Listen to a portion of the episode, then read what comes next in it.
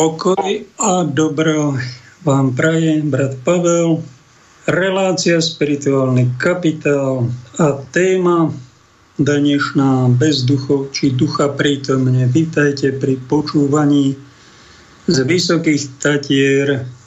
Vás pozdravujem, štíty sú tu zamračené, ale e, nie nám tu, ale tu sa to raz mení a v horách je to tak, že zamračené slnečné môže sa veľmi rýchlo ten stav zmeniť.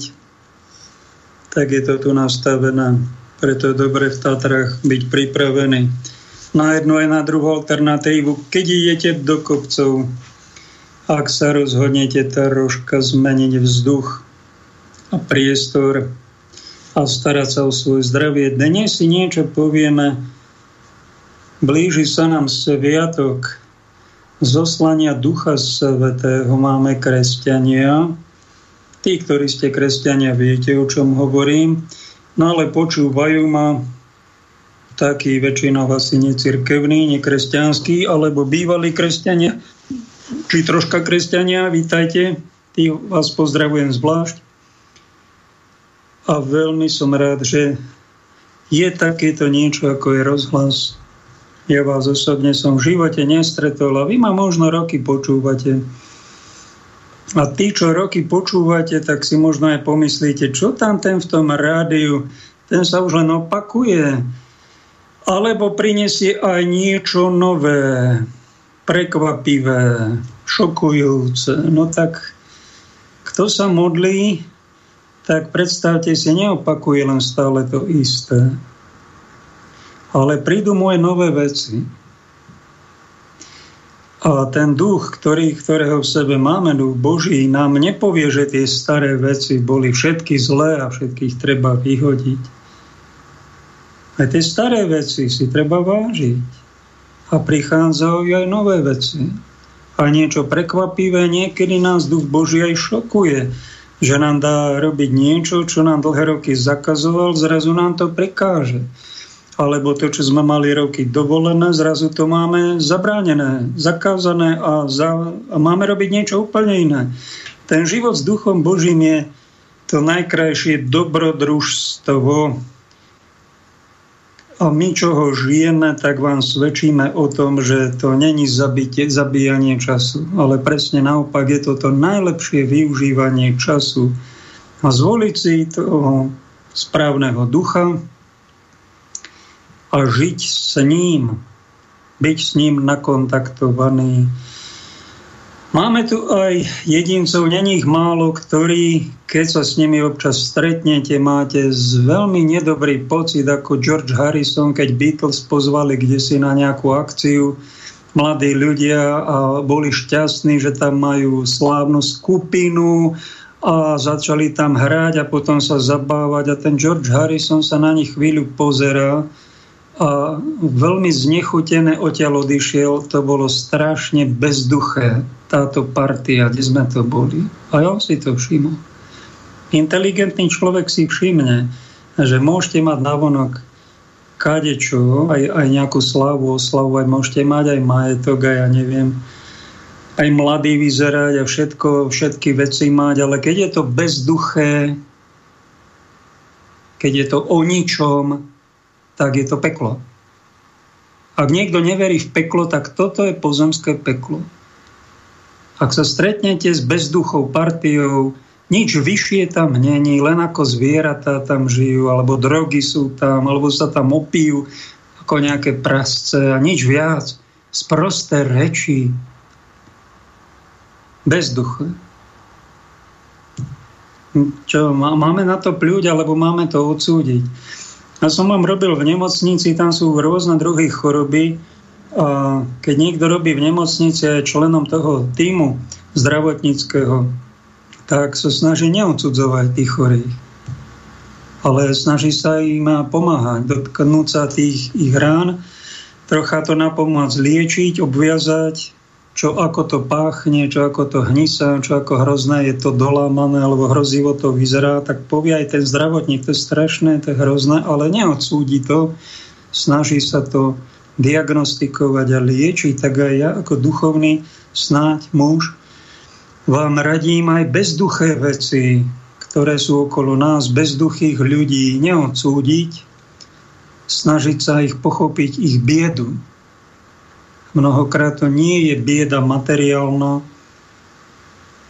Tí ľudia majú peniaze, majú veci, aj značkové na sebe, majú pekné najnovšie značky aut, ale ak je to bezduché, tak je to strašne biedné, choré, a keď sa s niečím takým stretnete a máte znechutený, to je taký prvý pocit, no tak a druhý by vás mal napomenúť ako duchovných sná, troška nezištných ľudí, ako týmto ľuďom pomôcť. Ako to vyliečiť ako na pomoc tejto strašnej biede duchovnej, ktorá je v niektorých jedincoch. Sú takí jedinci. Táto relácia nech vám je troška inšpiráciou na to, čo zrobíte s nejakou bezduchosťou. No začínam tým, aby sme mali nejakého ducha, aby sme boli ducha prítomní, to je také zvláštne slovo ducha prítomne. Jedna sestra mi rozprávala, že bola na nejakej vyhliadkovej veži, tam sa išlo po nejakých schodoch, rôzne poschodia, rebrí, také, také schody a viacej tých schodov, desiatky, až keď tam hore vyšli, tak mali rozhľad, výhľad. Preto tam išli, lebo je to pekné. No a tam sa hore odfotili, bola tam s nejakými priateľmi a tá nejaká kamoška jej hovorí, chod troška dozadu, aby ten záber bol krajší. Ešte chod dozadu. A ona išla, išla, až sa ducha prítomne si všimla, ak by som ja urobila ešte jeden krok dozadu, však ja padnem dolu tými schodami. Ďaká ti Bože, že som mala ducha prítomnosť a že som ten krok dozadu, hoci som možno 5 krokov spravila, ten šiestý som nespravila a som bola zachrán, však by som sa tam dolámala. To by bolo hrozné. To sa volá ducha prítomnosť. Možno tam bol táto milá sestra, čo mi to rozprávala, sa aj modlí. Možno to bol aniel strážny, ktorý jej vnúkol, už nerob krok ďalej, lebo zle bude. A ona sa zháčila, možno ten krok chcela aj urobiť, ale ho neurobila a tým mala šťastie. No a voláme túto vlastnosť, neviem, či to je cnosť, ale je to nejaká kvalita ducha, prítomnosť, e, že v nejakej situácii, takej nečakanej, sa zrazu zachováme tak, ako sa zachovať máme, ako je správne a vďaka za to Bohu a ochránime sa pred nejakou škodou. Tak to niekto vyhne v poslednej chvíli, zabrzdí nejaké autohavárii, ducha prítomne dá na brzdu, lebo keby na tú brzdu nedal, tak by vrazil do niekoho, kto mu tam náhodou vletel nečakane. Ani si to nevšimol. Napríklad. E, túto vlastnosť ducha prítomnosť ktorú občas zažívame, máme a keď ho máme, ďakujte aj za to Pánu Bohu, že vás ochránil pred tým, aby ste zhavarovali, pred tým, aby ste sa dolámali, alebo predtým, aby ste do nejakého, nejaká slečna chcela ísť, už, už mala naplánované do manželstva v poslednej chvíli na príhovor. Matky možno aniela strážneho do toho vzťahu nešla, lebo by to nebol šťastný, spožehnaný vzťah a to dievča potom darovalo mame také srdce z vďačnosti, že ďaká ti, že si ma upozornila, však ja som mala 20 rokov, bola som hlupučka, ešte naivná. Ja by som do toho behla a ducha prítomne si ma matka dceru pred niečím e, nie možno, e, nie možno požehnaným zachránila.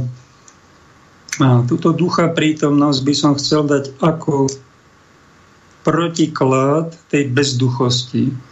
Keď niekto žije bez Boha, bez vyššieho zmyslu života, nedáva tomu životu tzv. spirituálny rozmer, tak žije bez duchu.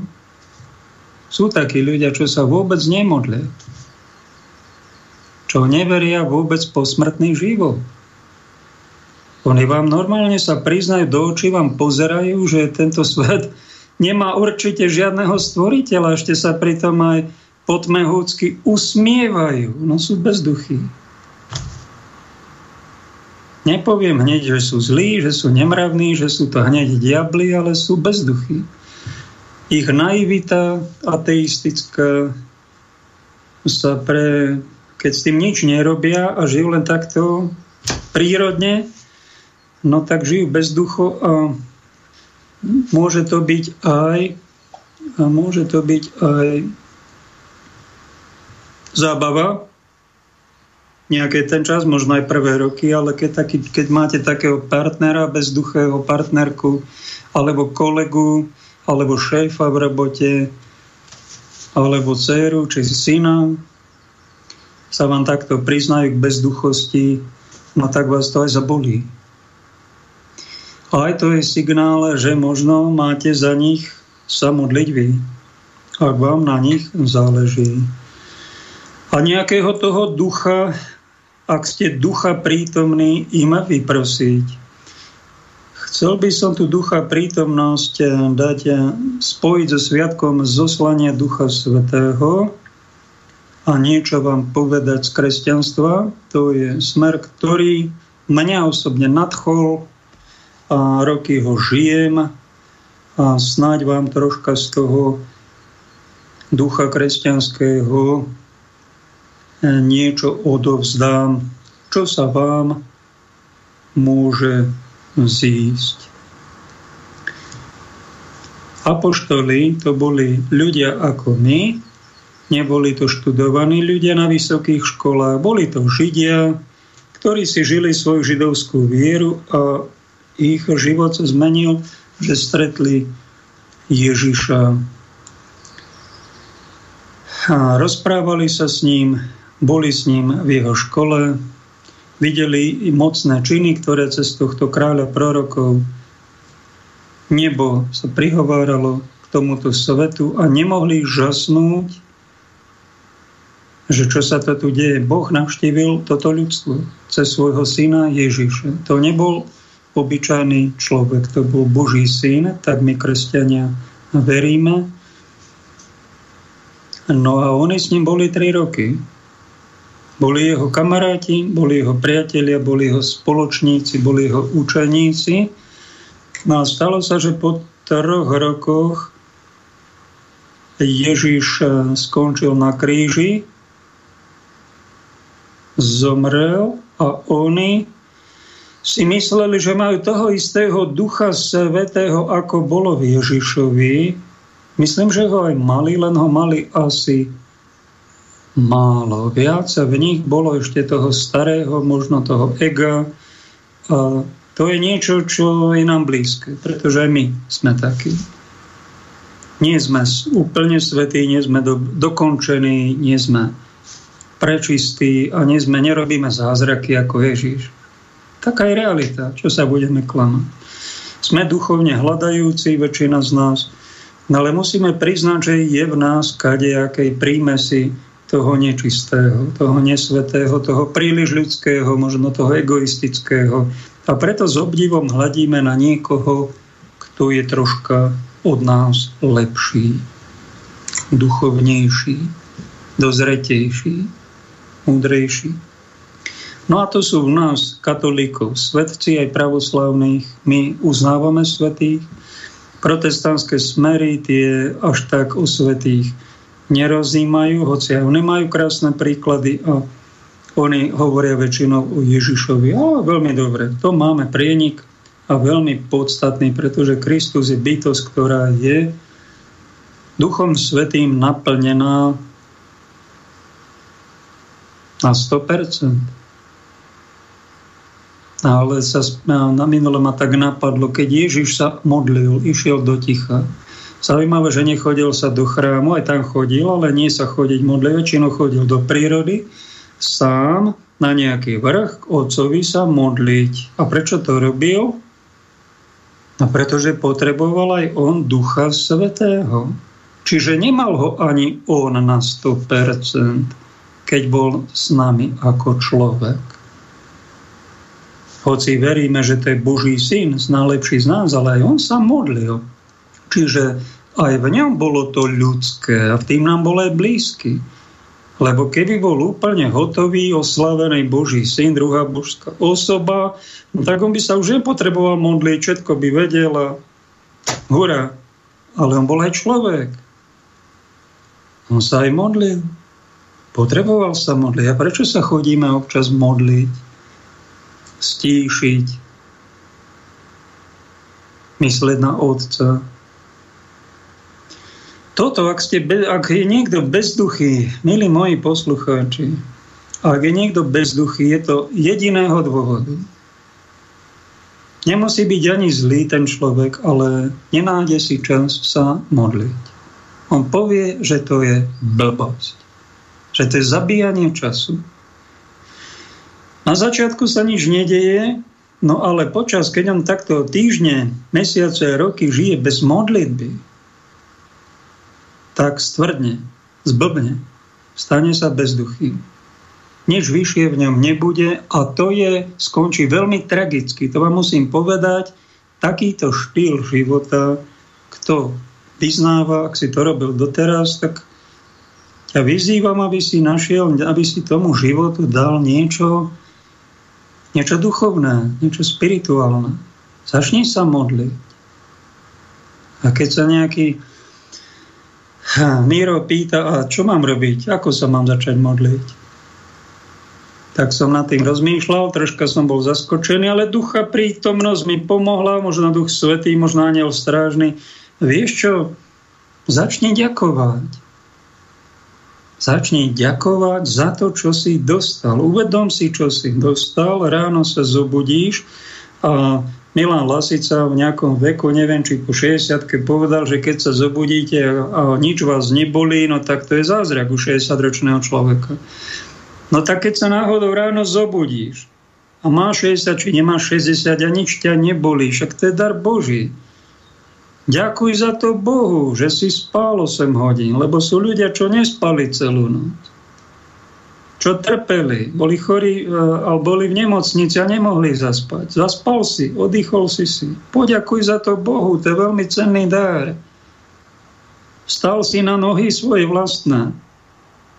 Hej, vstal som, povie Miro. No tak ďakuj za to, že chodíš po vlastných nohách. Víš, koľko tisíce vozičkárov je na svete? Už sa medzi nich zaradil aj pápež František paličku si musel dať nedávno. Aj a chodil po vlastných, už nevládze chodiť. Kto vie prečo? Či to má zo staroby, či to má z tej vakcíny, či z niečoho iného. A Jan Pavol II bol na vozíčku. Pápeži, čo aká majú maximálnu zdravotnú starostlivosť. A pozrite, chodia na vozíčku.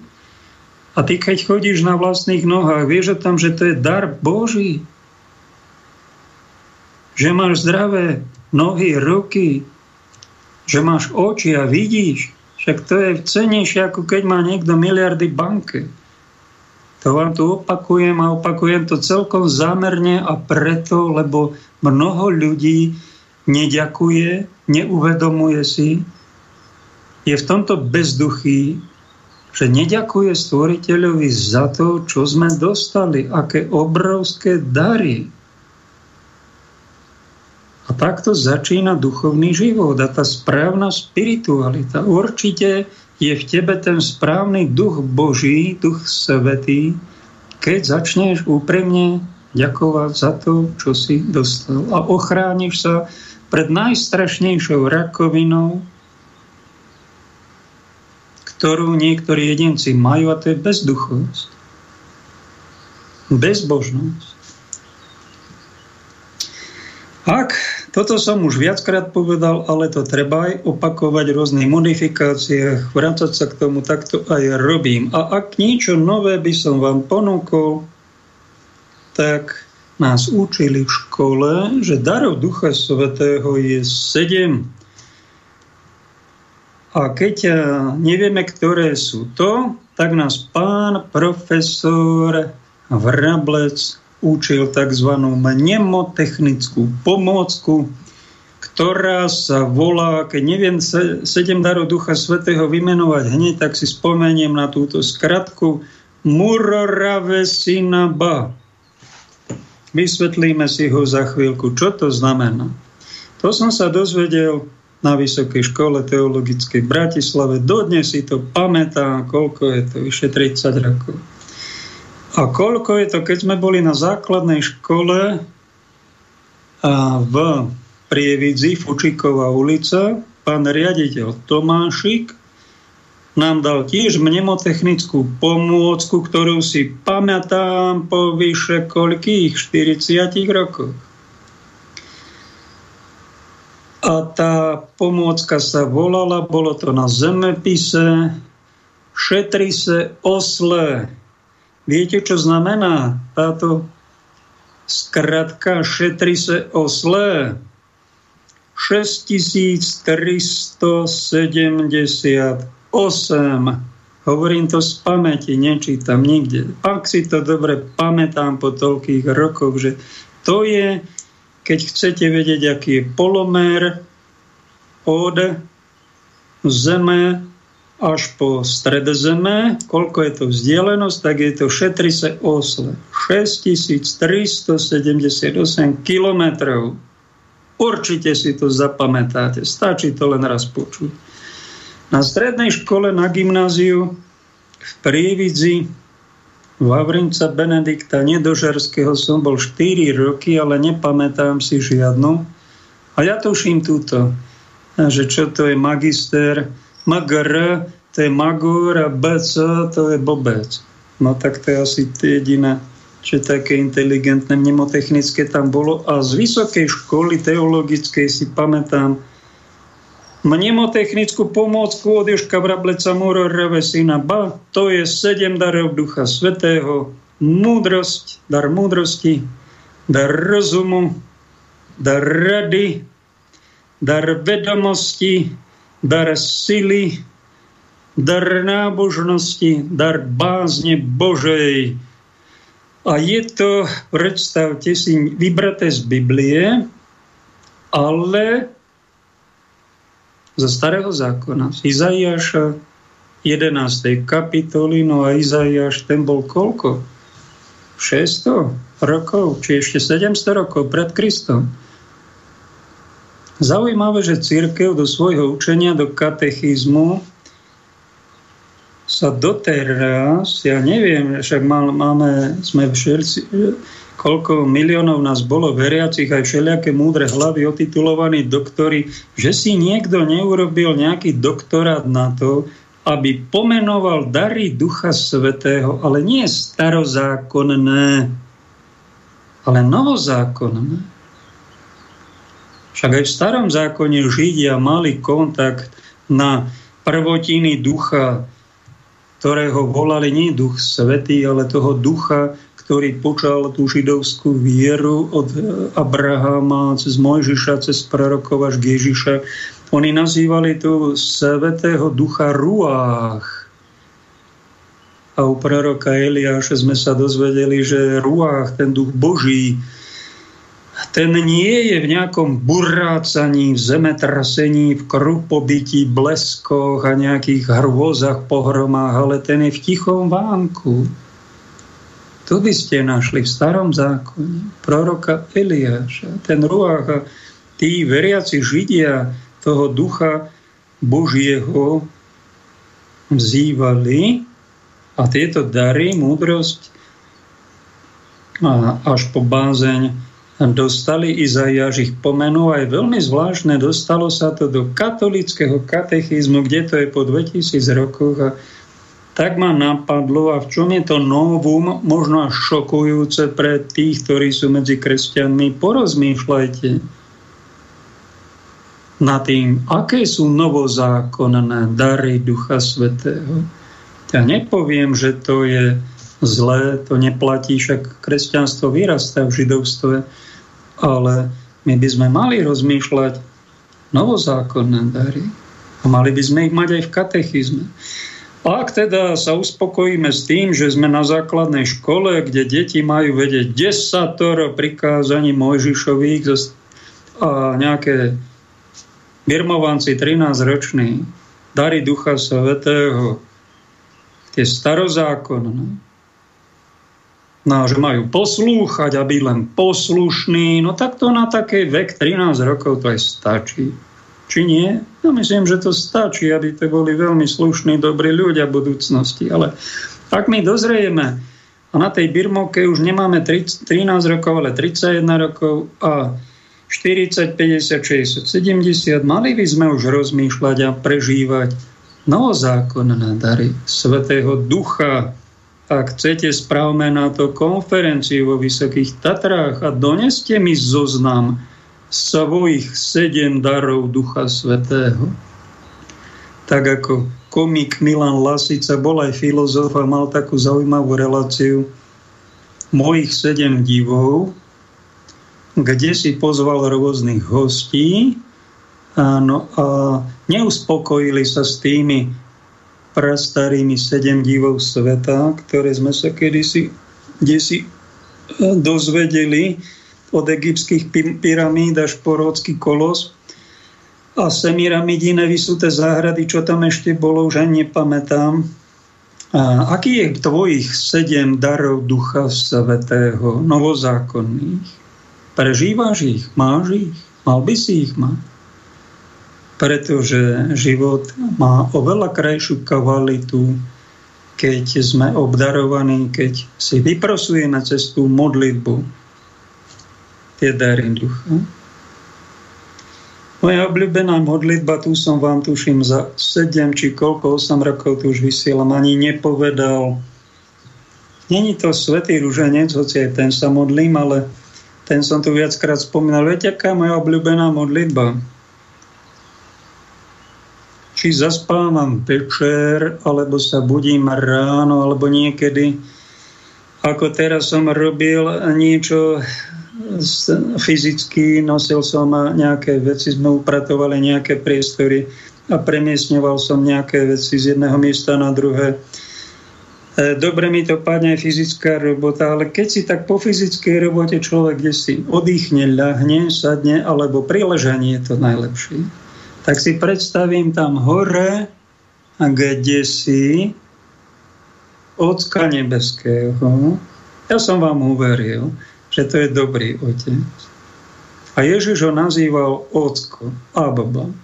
Tak ja som to od Ježiša odkúkal. Málo kto je medzi kresťanmi myslí na Otca Nebeského. Na svatého Antonka myslia, tam na Pátra Pia, tam na Panu Máriu tam na svetú Ritu. Nech sa páči, však to je Božia rodina, ktorí sú, oni sú v nebi.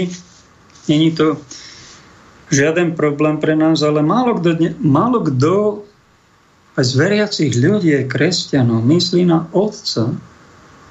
Málo kto ho nazve Ocko. Tuto v týchto končinách František Tugendlib, hlasový pedagóg, ho nazval aj verejne tatík. To je dobrý tatík. Málo ľudí dnes verí, no veriaci Boha, to sme všetko, to sme väčšina, všetci. Ale mnoho ľudí sa na Boha hnevá, mnoho ľudí sa pred Bohom schováva, hra na schovávačku, mnoho ľudí si Boha Otca vôbec nevšíma, ani kostol Boha Otca nemáme široko, ďaleko, predstavte si, natrafil som na taký kostol. Boha Otca, Boha Stvoriteľa vlastne v farský kostol dekanský vo Veľkom Kretíši. Som aj Svetu Omšu tam slúžil. Tak to je taká úplná výnimka, kto by, kto by prišiel do kostola a myslel na Boha Otca však. No tak to vám hovorím ako úplnú novinku. Tak ja na Boha Otca myslím, nazývam ho tak ako Pán Ježiš Ocko a keď tak ležím napríklad ráno alebo večer pred zaspaním, tak mu píšlem najväčšiu lásku svojho srdca nie len vďaku. Aj vďakou to začína, ale lásku. Ľubím ťa, Ocko. Ďakujem ti, Ocko. Ďakujem ti za to, že sa o mňa staráš. Ďakujem ti a milujem ťa z celého srdca. A robím to potichu. Ak chcete, môžete výskať. Myslím si, že to je duch Boží, duch Svetý, ktorý toto vo mne robí. A to je taká úplná novinka, ktorú keď to takto poviem verejne, mnohí kresťania sa zrazu ducha prítomne zháčia, však ja toto nerobím. No tak to začni robiť, pretože to je úplný základ všetkého. To je prapodstata veriaceho človeka, tej správnej spirituality. Áno a keď takto nie, keď snažíme sa ocka milovať nadovšetko a dáme ho na prvé miesto, potom všetko v našom živote bude na tom správnom mieste. Už je 14.01, tak si dáme trocha hudobnú pauzu.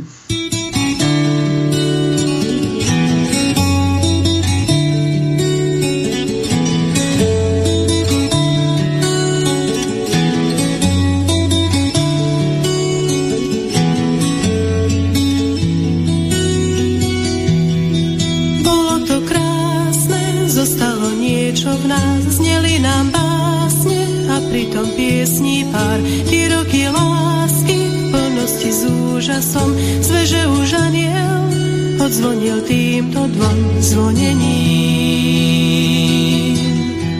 Občas sa pýtam, prečo to Boh dal nám prežiť tak krásne, čas hraný ku hviezdám. Dnes vidím lásku, ktorej som vždy chcel raz, bolo to krásne, počuť tvoj nežný hlas, nádherný.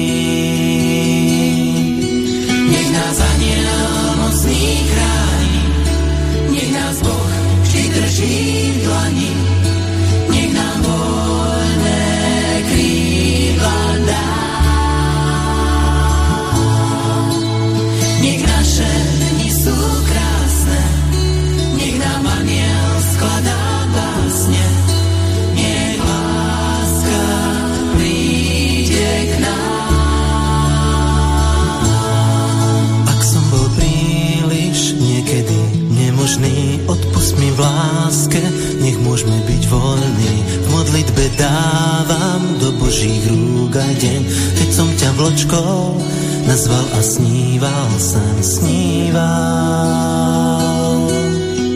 Leto a hviezdy a nočné ticho v nás pamätáš dávno, prešiel už tento čas, len vetrík tíško popri nás stále vial,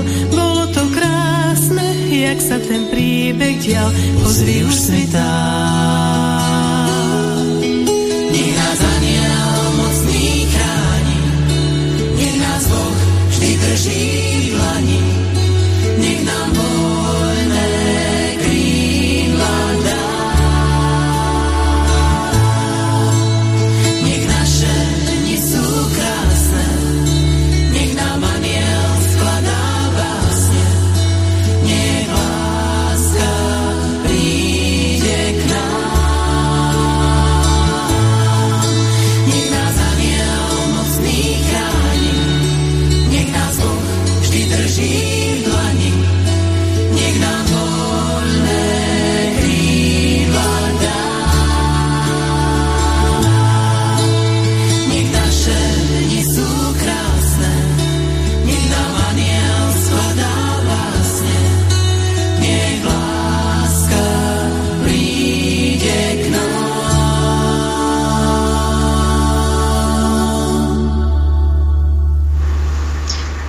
Nádherná pieseň aniel od kompromisu.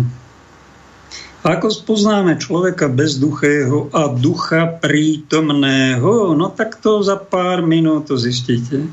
Rozstretnete sa hoja hoja, rozprávate sa a ten druhý začne. To je príšerné, to je strašné, to je otrasné. Vieš, čo tam zostalo, ako tam rozkradli a tam tie špiny, tamto a toto prídu a toto a tamto hrozné, strašné, príšerné. A stále sa v tomto hrabe. A nič iné, tak to je bezduché. To je len také prirodzené pozorovanie života okolo, a, tak to je vlastne prídenie na to, čo už Apoštol Jan nám povedal pred 2000 rokmi. Celý svet je v moci zlého, že tu nie je len pekná príroda, pekné kvietky, a jarné zvieratka a Tatry a tak ďalej, ale je tu aj, sú tu aj títo lotry, ktorí spravujú veci vonkajšie a sú to sebci, sú to bezbožníci, ano, a sú to nejakí napojení na nejaké iné inteligencie. A vy keď pozorujete len ich produkciu, len ich činnosť, ako spravujú planétu a politiku, no tak ste znechutení, rozčúlení, nadávate, ale to je bezduché a otravujete tým okolie a potom a Ste tým na, pre, ne, nemilujte ten vonkajší svet, pre Boha. Však z toho ochorieš. Ja keď pozerám len správy, ja tak námatkovo troška sledujem, však mi zle príde z toho, čo sa politika našej slovenskej robí. To nie je len vojna na Ukrajine alebo celoplanetárna geopolitika, však to sú šialenci, čo to robia. A čo ja sa budem venovať psychiatrickým pacientom? Hlboko, ale iba tomu? A iba tam budem vkladať nádej do nejaké geopolitiky, politiky a vonkajšieho sveta, to je, to je bezduché. Zmeň to, lebo ti šibne z toho. Nebudeš nič iné, len budeš stále nadávať a horšie nadávky. A to ti hovorím preto, že kopu ľudí takto žije, aj v alternatíve sú absolútne znechutení, pretože nemodlia sa, nevenujú E, svoj čas čistým svetom, duchovným, nič vyššie si nenájdu a potom takto dopadnú, sú otrávení reálnym svetom okolo neho. Aby sme z neho nezblbli, tak si nájdeme každý nejaký únik, ale nie také, že sa opijeme, nadrogujeme, to robia primitívni puberťáci. Ale niečo inteligentné, dá tomu ducha prítomnosť, dá tomu nejaký vyšší zmysel osprchovať sa z týchto príšerností, ktoré nám cez médiá hlavne sa dostávajú, alebo cez chore vzťahy okolo nás. Tak čo je tých mojich sedem divov? Sedem darov Ducha Svetého, no počúvajte, snáď vás to troška inšpiruje napísať si svojich sedem divov. Napíšte mi ich, veľmi rád si ich prečítam, porovnám a možno vás tých najzaujímavejších vyzvem, príďme, stretníme sa napríklad na Popradskom plese a spravme je aj v katolíckej cerkvi teraz tzv. synodalita. Lajci sa stretajú so svojím pánom farárom na nejakej stretnutí a máme riešiť, to je na výzvu Františka, čo je krásna myšlienka, že aby sme tú církev spravili trocha zaujímavejšieho. Vnesme do tej cirkvi nejak niečo nové. Dajme tam nejaký podenie. Ľudia majú príležitosť diskutovať, stretnúť sa, dať na nejaký návrh. To sa možno na biskupstve kde si zhromaždia, pošle sa do Vatikána, možno, že sa to dostane ako zmena príjemná do katechizmu. Čo si myslím, už som vám dal podnet, že Nestačí mať len štyri cenosti kardinálne od Platóna, v ktorých není ani pokora, ani svetosť, ani milosrdenstvo, ani nezištnosť. To určite nebude katolické kardinálne cnosti, keď tam chýba pokora a svetosť. Pre Boha doteraz sa to tam nedostalo. A podobne darí Ducha Svetého.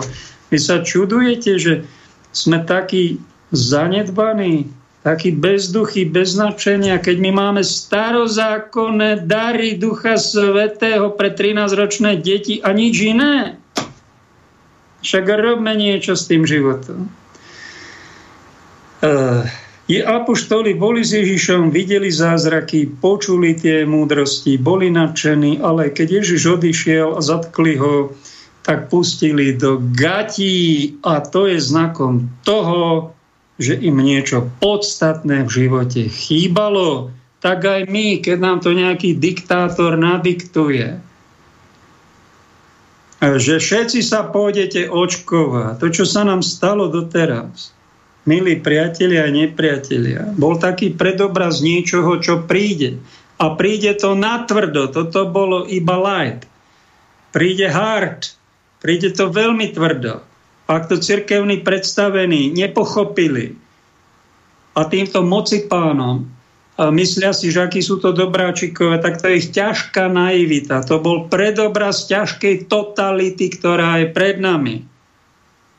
A my by sme na to mali byť pripravení. A nie, keď tu nejaký Führer zaveli že zháňajte Židov, dáme ich do vagónov a pôjdu do pracovných táborov, tak katolíčkovia, čo chodia do kostola, to poslušne ako otroci vykonajú.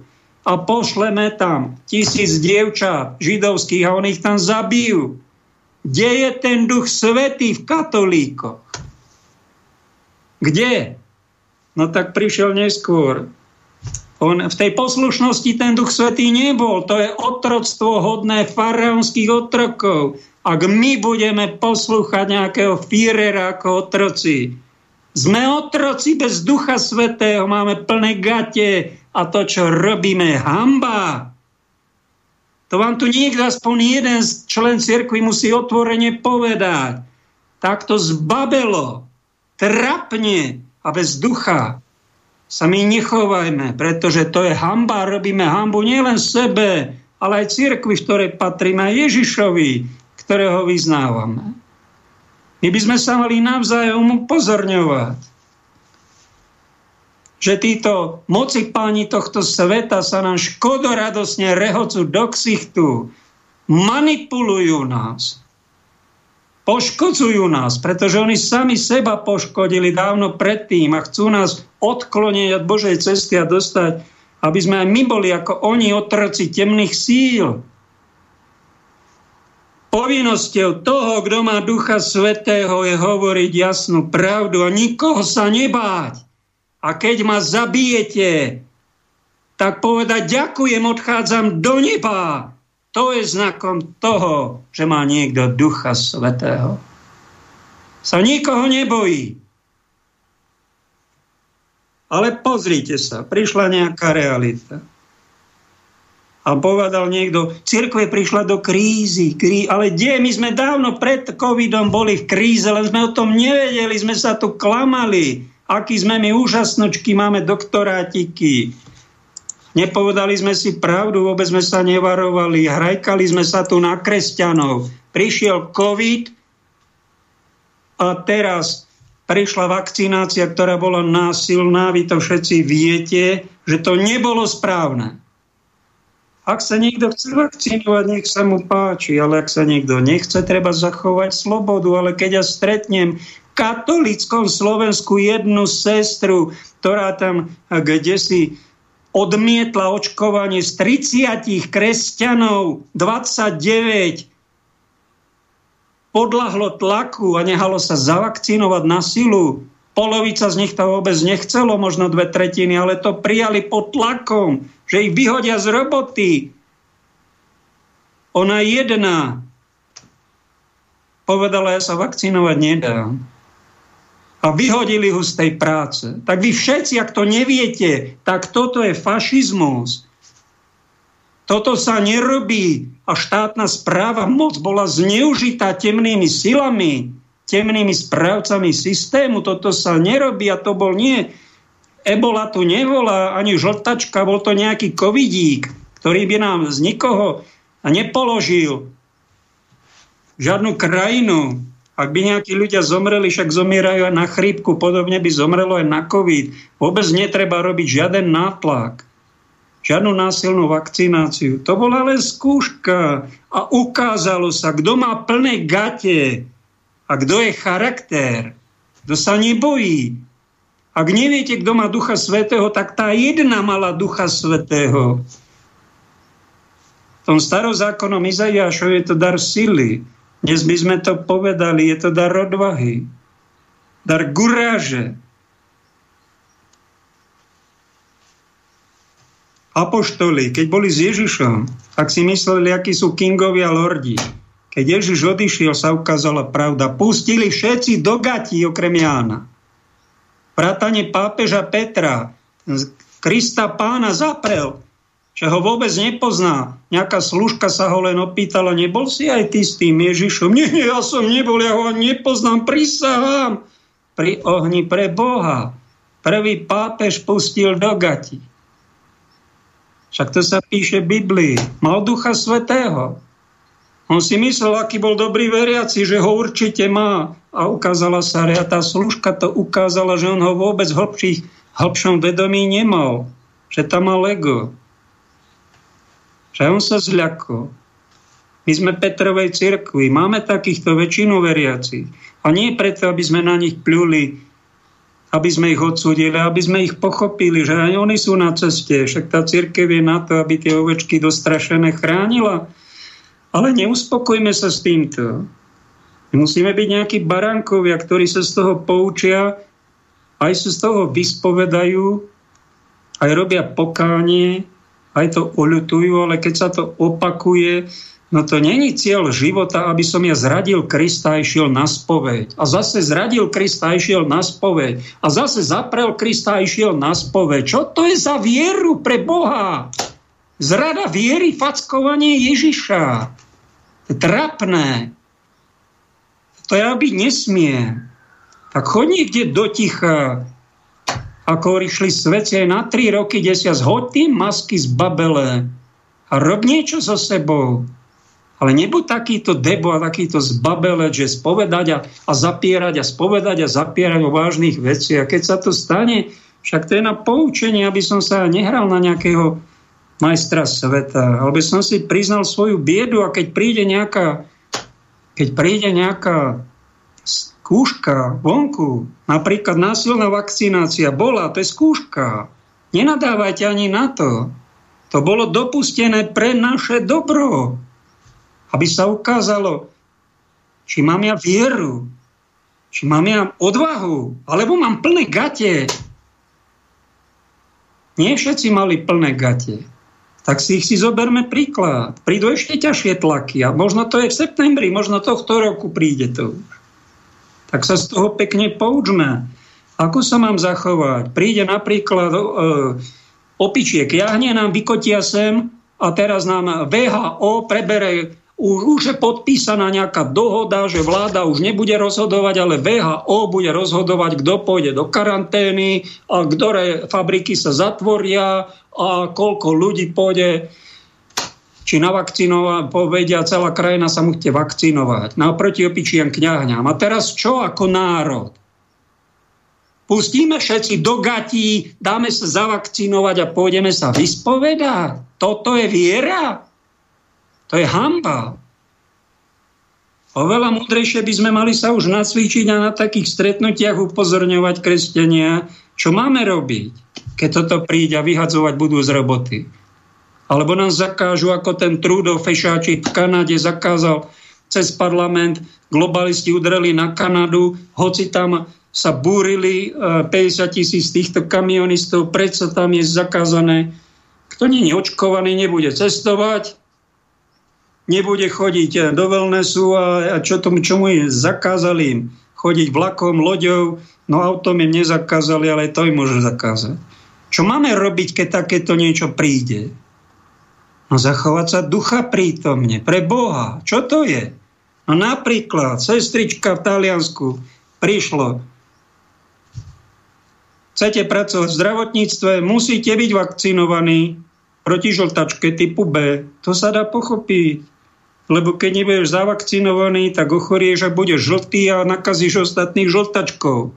To sa dá pochopiť, tak to bolo roky. Ale teraz tá zákernosť je, že vraj COVID je problém. A budeme nakazovať covidom a zabijeme svoju starku, nabulikali nám a, a mnoho ľudí to uverilo, no ale mnohí aj pochybovali, však aj tí zavakcinovaní ako pani Remišová, naša, čo je to babko, herečka, vicepremiérka, bola trikrát zavakcinovaná proti covidu a trikrát ho dostala a mala ťažký priebeh a možno nakazila aj nevie koho. No tak toto sme zistili, zdravotníci to vedeli, že taká je realita a že celý ten COVID cirkus je podvod.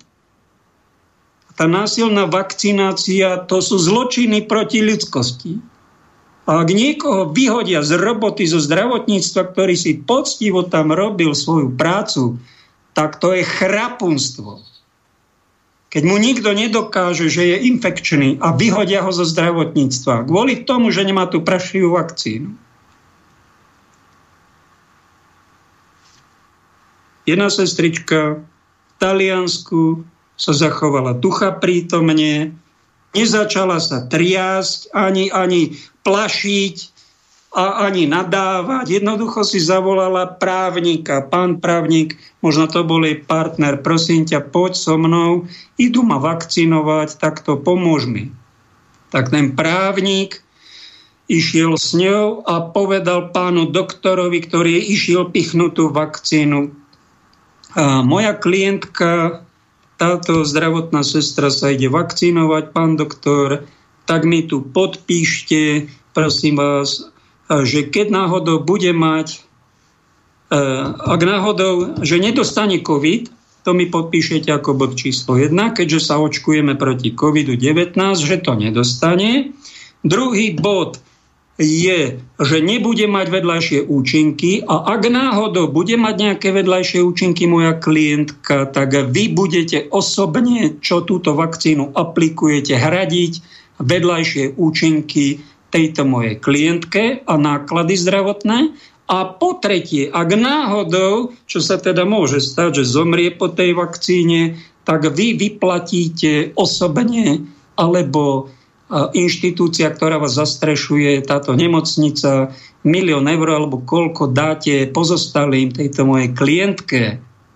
Dobre, ona veľmi rada tú vakcínu, teda ak je teda neškodná, ako tvrdíte, a účinná, príjme, ale toto mi tu podpíšete a vy osobne sa za to budete ručiť.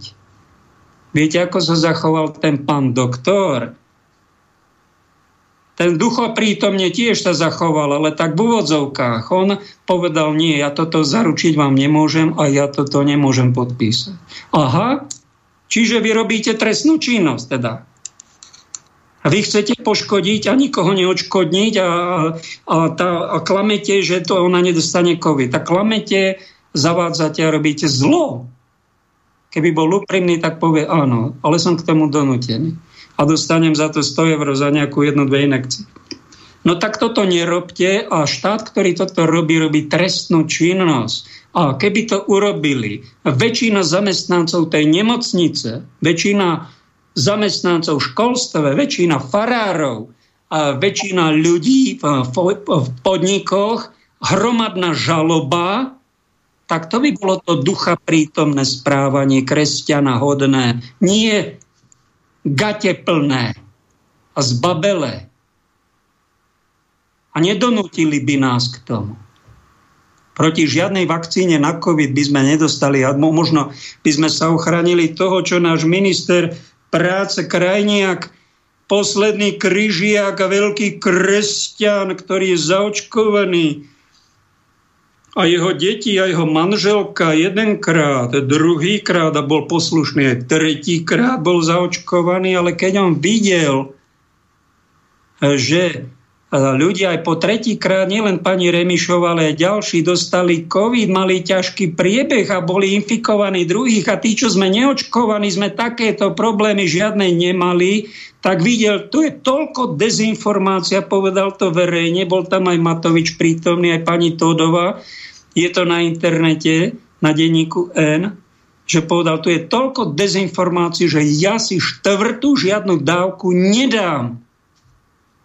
To je otrasné, čo tu robí. No ale pán krajine, pán minister, však vy ste robil s Matovičom povstanie slovenské národné, milión eur ste dali na testy, vy ste sa na tento cirkus prepožičali, ste to doporučovali a teraz ste otočili a teraz ste sa ducha prítomne zachovali, ale ten Cyrite, ktorý v tých vakcínach je nejaké spike proteíny, ktoré tam budú 60 dní a nezostanú vraj len v ramene. Odborníci hovoria, ale budú putovať po celom tele, môžu sa vám dostať do vaječníkov alebo do hrubého čreva, tam môže byť rakovina, do srdca tam môže byť nejaká zastava srdca, do, do mozgu tam môže byť zrazenina, môže byť ducha prítomne sa zachoval pán Krčméry, ktorý nepotratil ani zdravý rozum, ani svedomie, ktorý do médií včas povedal, že môžete byť možno neplodní po tých vakcínach a budete sa s tým musieť zmieriť, no nad tým nám prezradil úplne všetko tie tajemstvá tých globalistov, prečo to násilne narvať chcú, pretože nás chcú depopulovať. No ale kde je ten duch svetý? Kde je tá vyznanie viery. To takto máme si dať narvať tri vakcíny a potom povedať, že to bolo všetko dezinformovanie. Čo to bolo to dezinformovanie? Pretože my sme sa za tie dva roky v alternatíve a čo to snažili pomenovať, my sme boli sepci, my sme boli dezoláti, my sme boli uh, zaplatení agenti Putinovi a, a čo sme to boli, ešte boli chrapúni, či čo sme to boli a, a niektorí z nás ste aj vypli. Toto kresťan robí svojmu národu? Pre Boha. Kde ste to vy? Kde sú vaše dary Ducha Svetého? Kde je vaše kresťanstvo? Toto robí posledný kríž jak slovenského národa? Bráni pravdu, bráni národ, bráni vieru? Je to posmech, čo vy robíte?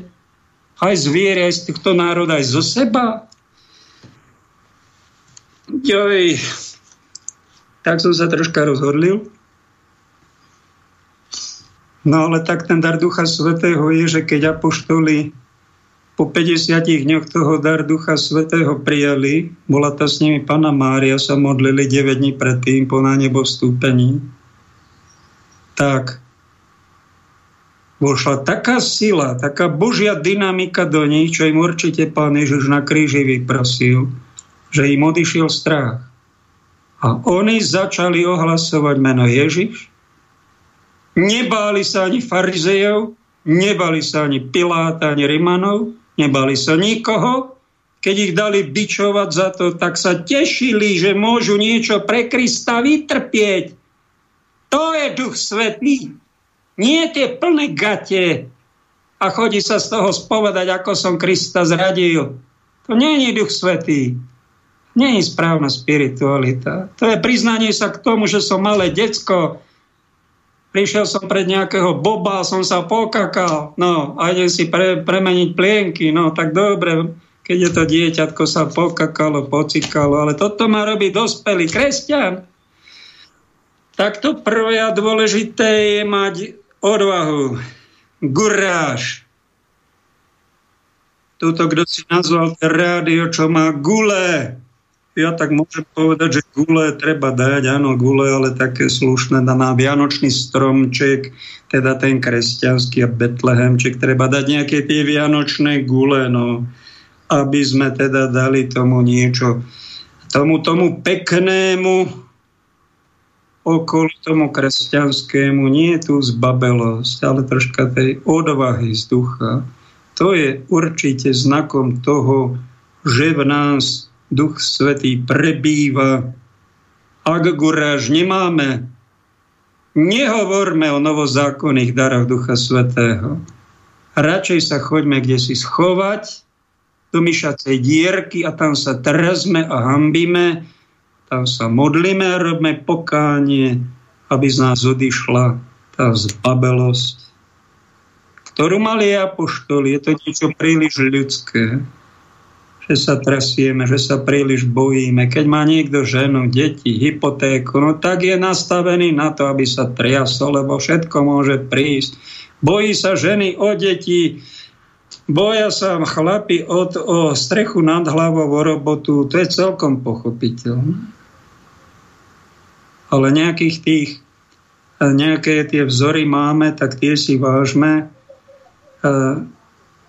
A to, to obdivujme. No. A o to sa nejak v živote snažme. Čo ma ešte napadlo, že novozákonné dary Ducha Svetého môže byť miesto vedomosti tej starozákonnej Izajašovej hlbšie poznanie, nejaká empatia, rozum. Dar rozumu by sme mohli nazvať, že to je byť racionálny aby sme boli troška na tú emocionalitu, ktorú sme tou ženskosťou zaplavení, tak dajme troška racionálny prístup k tomu, čo robíme. Múdrosť to už tak nenazývame, skorej to nazývame moderne dôvtip, inteligencia, antiprimitivismus. Miesto vedomosti, hĺbšie poznanie, empatia, Miesto nábožnosti dnes hovoríme o tzv. spiritualite, hľadanie absolútna, zbavenie sa toho relatívneho a bázeň, čo bolo v starom zákone dnes, teraz v modernej dobe to môžeme nazvať vážnosť, serióznosť, úcta, rešpekt. Tak to je tých mojich sedem divov a čo je nad tých a je ten je, ten, je tá odvaha. Alebo ma napadol takýto zoznam ďalší. Čo sú to novozákonné dary Ducha Svetého? Niekto hovorí, že mám dar slova. Aj to je umenie. Dar umenia je dar, či to není dar Ducha Svetého, dar umenie.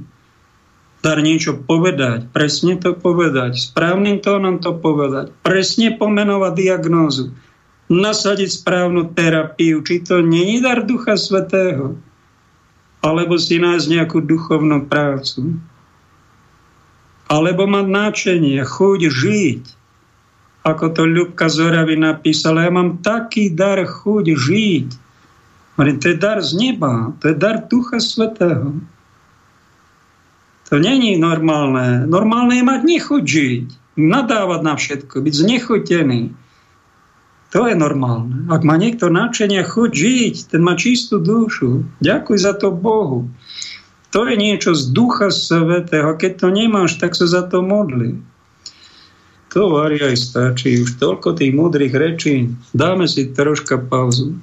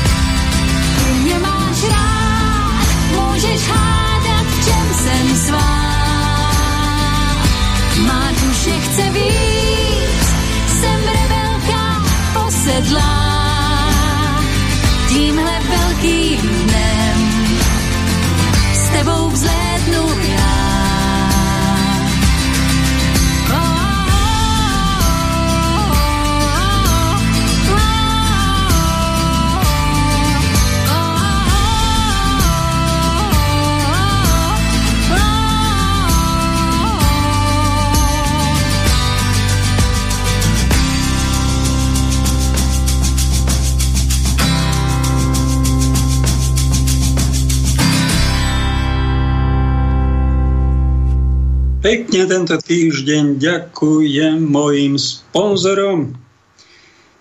Vy ste moji zamestnávateľi a poslucháči, tak vás ja robím tú prácu, mám krásnu prácu vás vyučovať a sedím tu za počítačom. Je to moja katedra a vy ste moji žiaci v duchovnej mystagogickej škole, vítajte, snáď vás o niečom poučím. A toto sú moji sponzory, ktorí si túto prácu aj ocenia. Martin Jozef Milo, Miro, Richard a Alžbeta mi poslala nejaké knihy a z Nemecka. Pekne im ďakujem za podporu. Ocko, ďakujem ti, že sa staráš o môj život.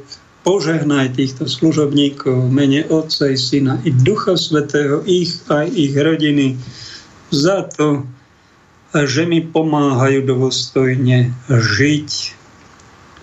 Čokoľvek ste urobili aj tomu najposlednejšiemu, čiže ak by bol niekto aj exkomunikovaný, nespravodlivosť a pravdu a spravodlivosť, ale ak by ste mu dali vodu, ak by ste mu nejako pomohli, Ježiš hovorí, mne ste pomohli v tom človeku.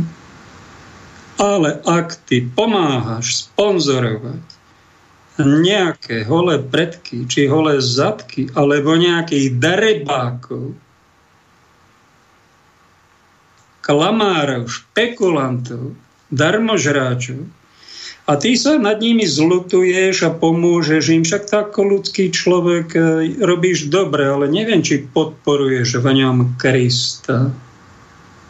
Ak by si mal Ducha Svetého a máš nejaké prostriedky, či voľný byt, či peniaze pošleš niekomu, alebo niekomu kúpiš niečo.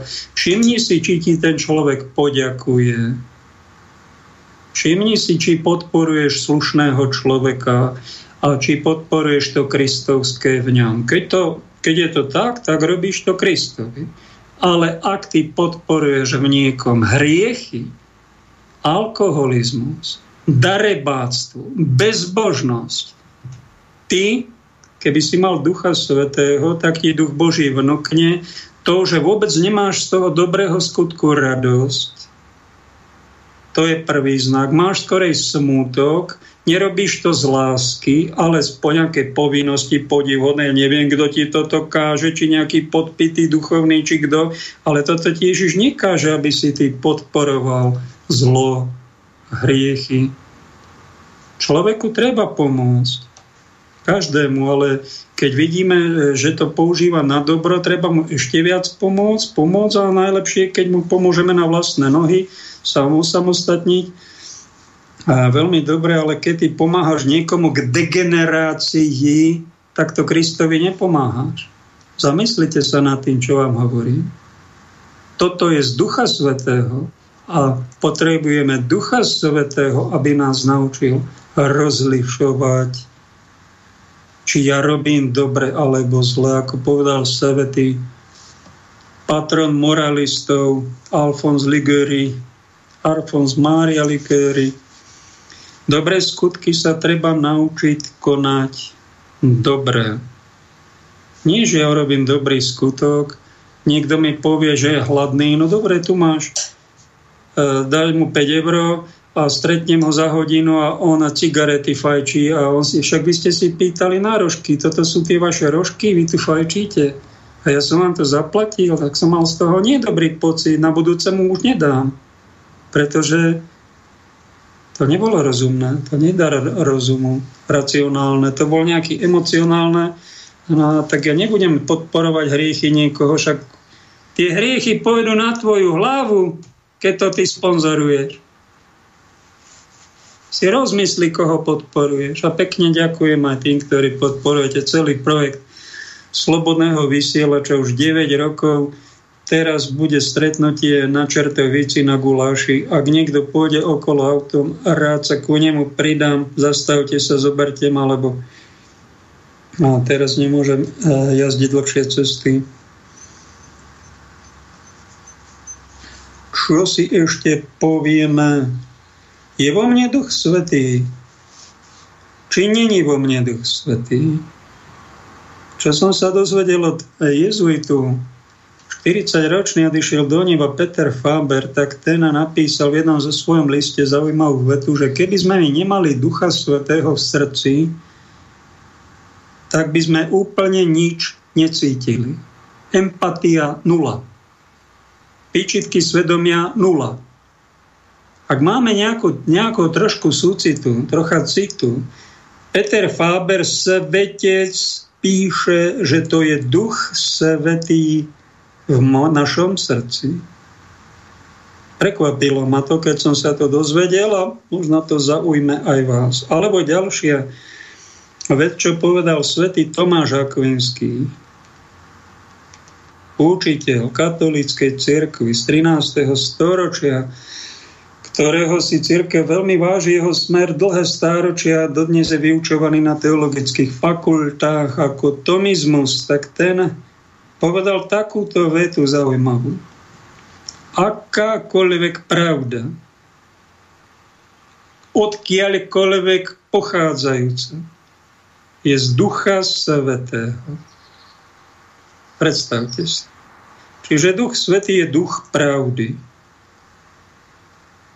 A duch lží, keď sa už začína niekde klamať a potom zastrašovať a manipulovať, to už z Ducha Svetého asi nebude. Však taký rozlišovací, aby ste vedeli, či niekto má Ducha Svetého alebo nemá.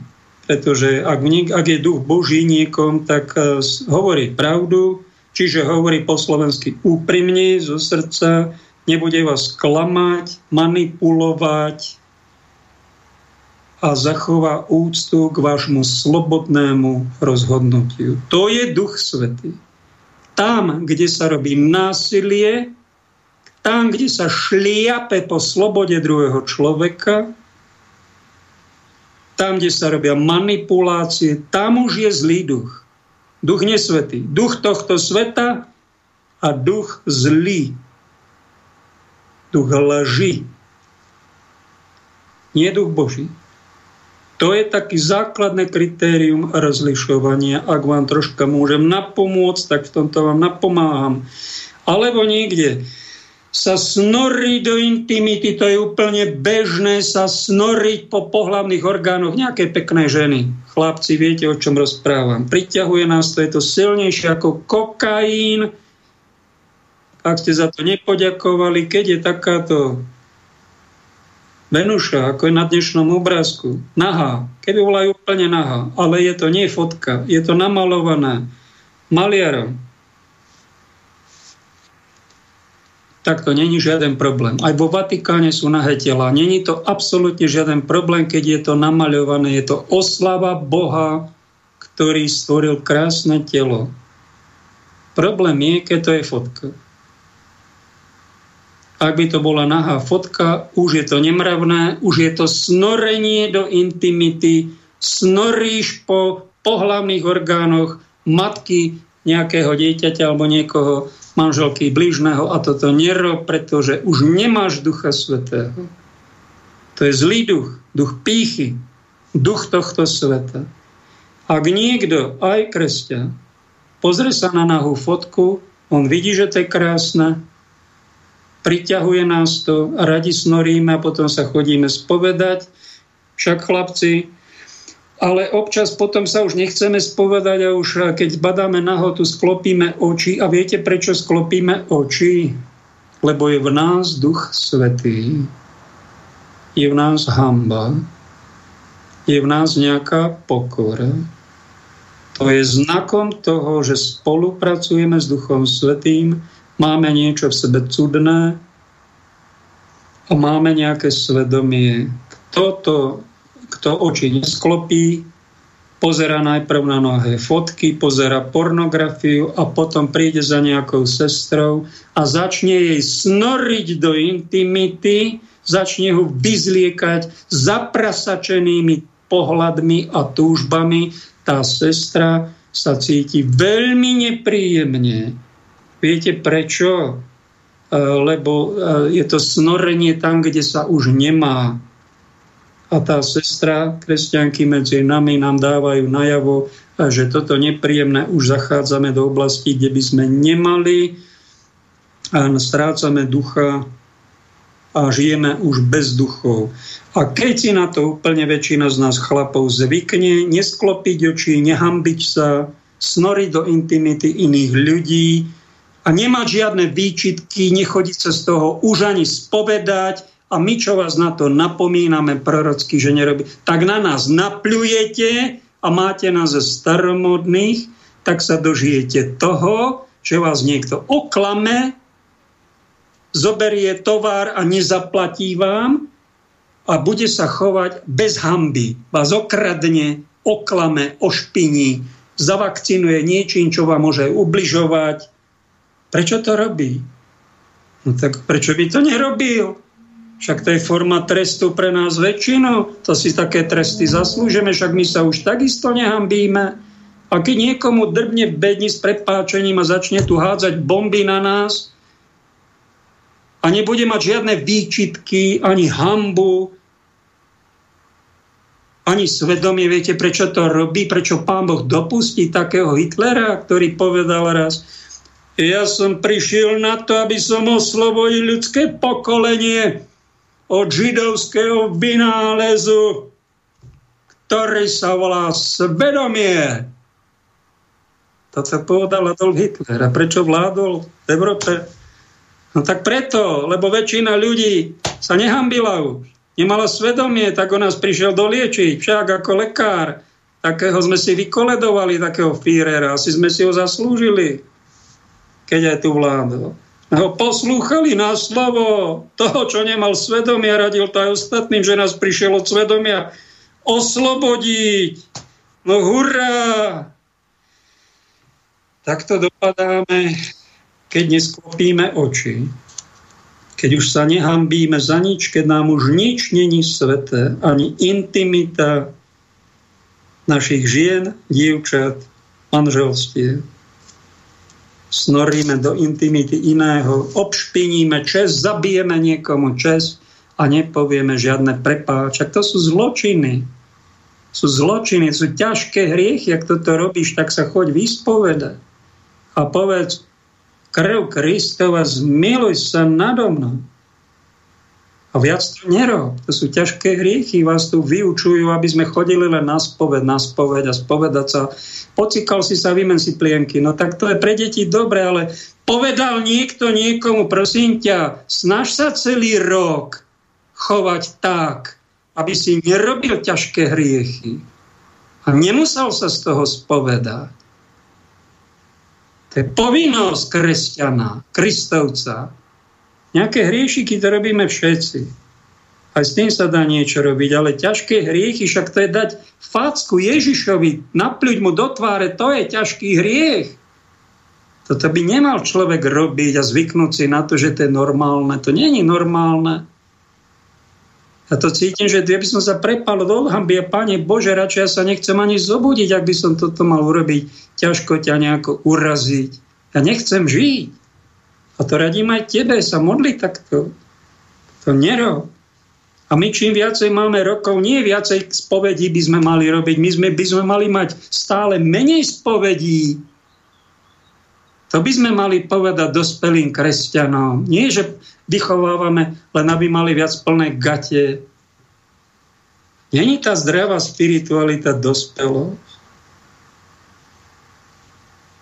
A tie ľahké hriechy, keď máme svetú omšu a povieme si, Pane, zmiluj sa, Kriste, zmiluj sa, Pane, zmiluj sa, tak to berme vážne, ducha prítomne, nie bez duchov, tam odriekame ako automaty na tých omšiach, ale však to robíme vážne a tam sa tie ľahké hriechy na začiatku svetého že odpúšťajú.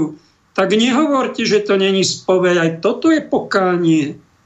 Aj toto je spoveď, taká malá ktorú si môžeme robiť každý deň alebo každý týždeň.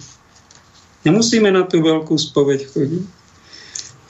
Takto sú také pomocky, kto má ducha a kto nemá, lebo keď si na to pozor nedáme a s tým zlým duchom spolupracujeme, bezbožným, bezduchým, tá, a tie hriechy príliš milujeme, na Boha zabudame, tak nám už potom pomôže len chirurgický zákrok, exorcizmu vyoperovať nejaký ten veľmi nepríjemný nádor duchovný. Máme takú službu v cirkvi. Exorcizmus. A preto sme upalovali tie ženy posadnuté zlými silami, pretože sme zabudli na túto charizmu exorcizmu. Zabudali sme ľuďom poslúžiť aj tým ženám, ak mali nejaké problémy. Možno tá žena napáchla hriechami svojej rodiny, svojho mesta, a, aj diabolské síly v nej boli a možno to bolo treba oslobodiť modlitbou, exorcizmom, malým, veľkým. A keď to tí darebáci, klerici nerobili, potom upalovali. Čo Ježiš vyslovene na posledné väčši zakázal. A my sme si to povolili. Však my sme nadbohovia. No katastrofa. Tak si vypočujeme ukážku jedného nášho brata kniaza slovenského exorcistu z jeho práce. My vidíme sami, že prakticky ľudia sa odkresťančujú, Európa zomiera duchovne, ale mali by sme tak nejako sa obnoviť, skôršie vojer v láske nádej, aby Kristus bol skôršie na tróne našho srdca. To je podstatná vec. No. Ako sa dostal k tejto úlohe, alebo teda tejto službe, lebo čo to je predovšetkým služba? Áno, je to služba niekoľko rokov, myslím 5 rokov, 6. Ma otec biskup poprosil, či by som nemohol túto službu trošku konať. Vieme, že hlavný taký exorcistom je, to môže prezadiť Ivko Iskra, farár v Novákoch. A mm, povedal som otcovi biskupovi, mám takú náročnú farnosť, misijnú farnosť, tak určite človek sa rád venuje. Nie ľúto ľudí, ktorí prichádzajú, prichádzajú poznačení dôsledkami hriechu, rodovými zaťaženiami, prekliatiami a ten naozaj ten zlý potom má taký voľný vstup. Tam je hriech, ktorým som tiež tak povedať, hriechy rodové zaťaženosti sú vstupnou bránou pre pôsobenie zlého. Emočné zranenia, postpotradové syndromy, proste to sú veľmi, veľmi silné a veľmi je to náročná téma, na, ale týka sa to viac či menej mnohých z nás. Pretože nikto z, nemal, z nás nemal svetých rodičov, svetých starých rodičov, svetých prastarých rodičov. A vieme, že aj tí naši blízki a drahí, ktorí už sú na Božej pravde, zanechali tu dlhy. Nie fyzické, ale pre všetkým duchovné dlhy. Pretože každý hriech má v sebe trest a vieme, že hriech je čo do viny odpustený, ale čo do trestu Ovocie zostáva. Ovocie zostáva. Pokánie. Veľmi, veľmi náročné, áno, áno, Karol. Takže som tak oče, biskup povedal, oče, ja by som chcel trošku pomôcť. Určite je dobré, keď za mňou je samozrejme tá fakultá moc, poženej diecezno biskupa, ale pre všetkým som farár farnosti Čarín a tak rád človek pomôže pre tejto oblasti, rád môže sa sem tak trochu špecializovať viac hej, práve oblasti tých rodových zaťažeností a prekliatia dôsledkov. Takže asi toľko to. A v čom to spočíva? No takto. Tvoja funkcia, alebo tvoja služba je viazaná na rozhodnutie pána biskupa. Áno. Viem, že dieci biskup je hlavným exorcistom, môže povedať. Možno tu taká poznámočka, pred nejakým časom som čítal taliansko exorcistu, biskupa na dôchodku, ktorý sa volá Andreas Gema, András Gema. A jemu raz v tom, pri tom oslobodzovaní démon povedal, keby všetci biskupy robili to, čo ty robíš, prehrali by sme. To je zaujímavé. Neviem, Karol, koľko je biskupov na svete? 5-6 tisíc? Mm-hmm. Okolo 5 tisíc, no. Okolo 5 tisíc. My vieme, že pred asi tromi rokmi zavrali mexickí biskupy do nejakej katedrály. A je určite veľmi veľa biskupov. Možno niekoľko desiatok a robili tam slávnostný exorcizmus. Či neviem tie dôsledky toho, alebo prečo, ale, ale urobili to biskupy, tak práve, práve biskupina pani pred rokmi hovorila, ktorá bola posadnutá, ešte životec biskup Rudolf Baláš, a trošku, ešte som nevykonal túto službu tak naplno, mi prišla, hovorila, že prišla päť otca biskupa a dostal veľmi silné chvenie, vibrácie a cítila v tom zápase dobrá zla, keby otec biskup Baláš položil ruku a povedal, meni Krista byť oslobodená, tak bola oslobodená. Tá žena si veľa vytrpela.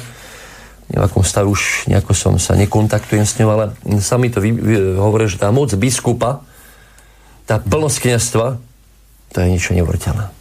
Spomínal to aj Tono Solčiansky, ten exorcista, uh-huh. lebo raz bol tu vykonaný exorcizmus, tak tiež, uh-huh. že tá moc exorcistu je viazaná na moc, na rozhodnutie biskupa. Áno, áno. biskup poveruje v rámci poslušnosti. Každý kniaz dostáva tú moc, áno. ale je viazaná na rozhodnutie. Ej, môže sa samozrejme aj jednorázovo kniaz, ktorý sa tam tým zaoberá, poprosiť diece uh-huh. biskupa o jednorázovú takú fakultu.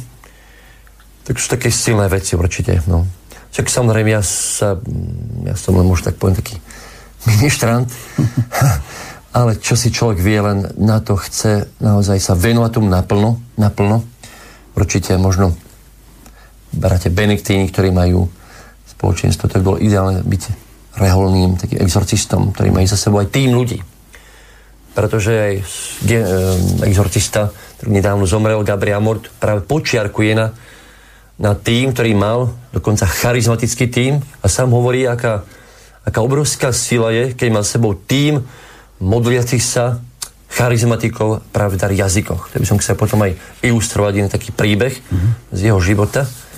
Takže m, mm, treba tým, že vybudovať dobrý tým spolupracovníkov, ktorí sú otvorení, ktorí sa vedia postiť, vedia sa modliť, vedia žiť naplno, to je náročná vec. Ale veľmi pomáha pri modlitbe oslobodzovania práve dobrý tým, tímová robota. Áno. E, vráťme sa k tým rodovým záťažiam. V čom to spočíva? Dosť, by som povedal, dosť často mi taký príbeh z prvej knihy Samuelovej e, rezonuje pri tom, e, dá sa tak ilustrovať istým spôsobom. Vieme, že Saul bol pomazaný za prvú kráľa. Boží príkaz bol Samuel, pomáš kráľa Saula.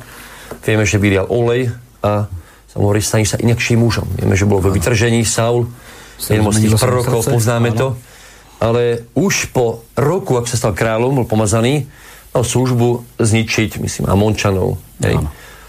A vieme, že tam Samuel nechodil. On urobil to, čo nemal v práve. Obetoval celopaly. Ako kráľ vtedy nemal to právo. Král Saul obetoval. Áno. Ani, hej, potom Samuel prichádza... Meškal, no. Po, áno, meškal. Potom prichádza Samuel, čo si urobil? Hlúpo si konal. Boh ťa chcel upevniť. To je kráľovstvo, to ju, hej, to rod môže povedať. No a potom ešte e, vieme, e, že pokračuje to ďalej, tento príbeh. A môžem citovať, ak túto, priznám sa, prepášte, mal som dneska náboženstvo a svoju Bibliu si nosím a tam zabudol v triede. Takže tie veci mám veľmi tak e, počiarknuté, mám tu jeruzalský preklad a je to trošku, ktoré... Takže, e, myslím to v 15. kapitole, texty, kde vyčíta Samuel Šavulovi, že hriech neposlušnosti, svojvoľnosti ako hriech čarodeníctva. A e, tento hriech bol vážnym, by som povedal, prekliatím, alebo táto neposlušnosť, pre celý e, Saulov rod. Viem, že mal dvoch synov a dve céry. Jedna z nich bola potom aj manželkou, Michol, Mikol, e, kráľa Dávida. Kráľa Dávida tá tiež istým spôsobom bola neplodná pre tiež vysmievanie sa, ale vieme, že král Saul zahynul prakticky vojny s filištíncami komplet. Je to priateľstvo medzi Saulom, medzi Jonatánom, jeho synom a Davidom bolo také krásne, kde Biblia to chváli. Ale dôsledok, dôsledok neposlušnosti, svojvoľnosti král Saula bol, že celý rod možno že zanikol. Zostal, či pamätáš, jeden och, ochrnutý Áno, Mifi, syn Mifiboset, či ako Mifiboset, os, mm-hmm. ochrnutý syn vlastne syna Jonatána, Jonatána, ktorého potom král Dávid pozval a mal plné právo sedieť pri stole až do konca života. Vrátil mu všetky majetky. A tento príbeh mi tak, môj drahý, veľmi rezonuje. Obyčajná neposlušnosť. Aj svojvoľnosť. Svojvoľnosť. Vieme, že neposlušnosť rezonuje aj prvý stránka Genesis. No a keď sa tak trošku viac zaoberám, mnohí mi ľudia hovoria, pán Farar, ale prečo vnúčik je takto chorý? Prečo moji, moja vnúčka je neplodná? Prečo musela zomrieť v mladom veku? Prečo tragédie, nešťastia, problémy? Hej? Keď sa trošku pozriete na to, na to rodové zaťaženie, keď máte možnosť, druhá, tretia generácia, zistíte tam vážne hriechy, ktoré sa vykonali v tom rode a nekoná sa za to, za to pokánie. Aj Dominik Chmielovský, ktorý je teraz veľmi populárny, hovorí veľmi zaujímavú vec, že beda, ak otec v rodine nie je kňazom, než je Krista, nezvolá Božie poženanie na svoju manželku, na svoje deti, na svoj rod, na svoje, ja neviem, hospodárstvo. Beda. Pretože otec ako kňaz v rodine zvoláva požehnanie a tým istým spôsobom Boh ho chráni. Boh chráni. Uh, vieme, že aj v knihe Job, Job Jobe je veľmi zaujímavý taký text, kedy Satan vyčíta Bohu, čo? Že ty si okolo neho urobil čo? Ohradu, no. ochranný múr. To je veľmi zaujímavé. No a práve týmto požehnaním a práve doporučujem, možno otcovia, aby ste seba, možno svoje deti, budúci možno otcov, naučili zavolať to Bože a žiť v milosti. Karol, zistím jednu vec, že v rodine, ak je napríklad otec alkoholik, a možno aj tvrdý alkoholik, v rodine, kde otec je možno slušný, ľudský pohľad, ale nie praktizuje kresťan katolík, tak tá rodina má väčšie zaťaženie od toho nepraktizujúceho otca, ktorý nežije Boha. Ak ten alkoholik je možno veriaci, chodí každý do kostola, aj spovedá sa, ale samozrejme trápi rodinu hej, e, tými dôsledkami alkoholu, ale menej zaťaží rod ako otec, ktorý dlhodobo nepraktizuje a nezvolá Božie požehnanie na svoju ženu, deti. Hm. Veľmi zaujímavé. Ďalšia samozrejme vec je mnohé venovanie sa čarodníkom, okultizmu alebo návštev čarodníkov. Obrovský silná vec samozrejme potraty. Potraty. Chmielsky takisto hovorí, že že kde sa stali potraty, tam naozaj má démon, bo doslova otvorené dvere do toho rodu a robí tam paseku. Paseku. Práve som hovoril, že je veľmi bolá vec, že ešte ženy sa z toho ako tak vyspovedajú, ale otcovia, ktorí veľakrát dotlačili manželky k potratom, tí nerobí žiadne pokánie. Veľakrát no, to za dôležité. Hej, a to sú samozrejme samovraždy. My vieme, drahí moji, že samovražda my vieme, že, to, že ak napríklad ten človek napísal nejaký list rozlúčkový a vedome, dobrovoľne spáchal samovraždu, naplno to vie odmerať tie veci len samozrejme Boh. Tam môže byť psychické zaťaženie a tak ďalej. Ale ak človek vedome dobro, o, urobil samovraždu, tak vlastne otvoril bránu démona smrti, smrti a seba poškodzovania do celého rodu. A nedá sa to len tak. My to nechceme. Ten déma, Démon má domovské právo, ak tam otec, starý otec spáchal samovraždu a ten rod je zaťažený. X krát som vnímal možno mladých ľudí alebo stredná generácia, pán Farar, ja mám samovražné sklony.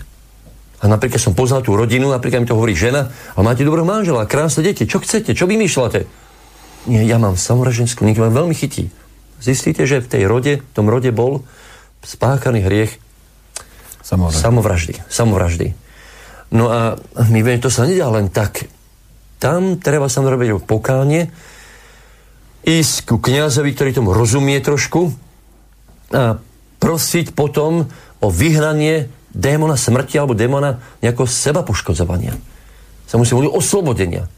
Ako? Takisto je prax mnohí ľudia v 90. rokoch e, Jano Pravda, hej, líčiteľ, Kašpirovský a podobne tieto úvodzovkách spolupracovníci s satanom a na to ľudia vehemente chodili 90 roky. Čarodníkom, mágom za uzdravenie. To bol, viem, že to bola renesancia duchovnosti, lenže to bol dobrý guláš.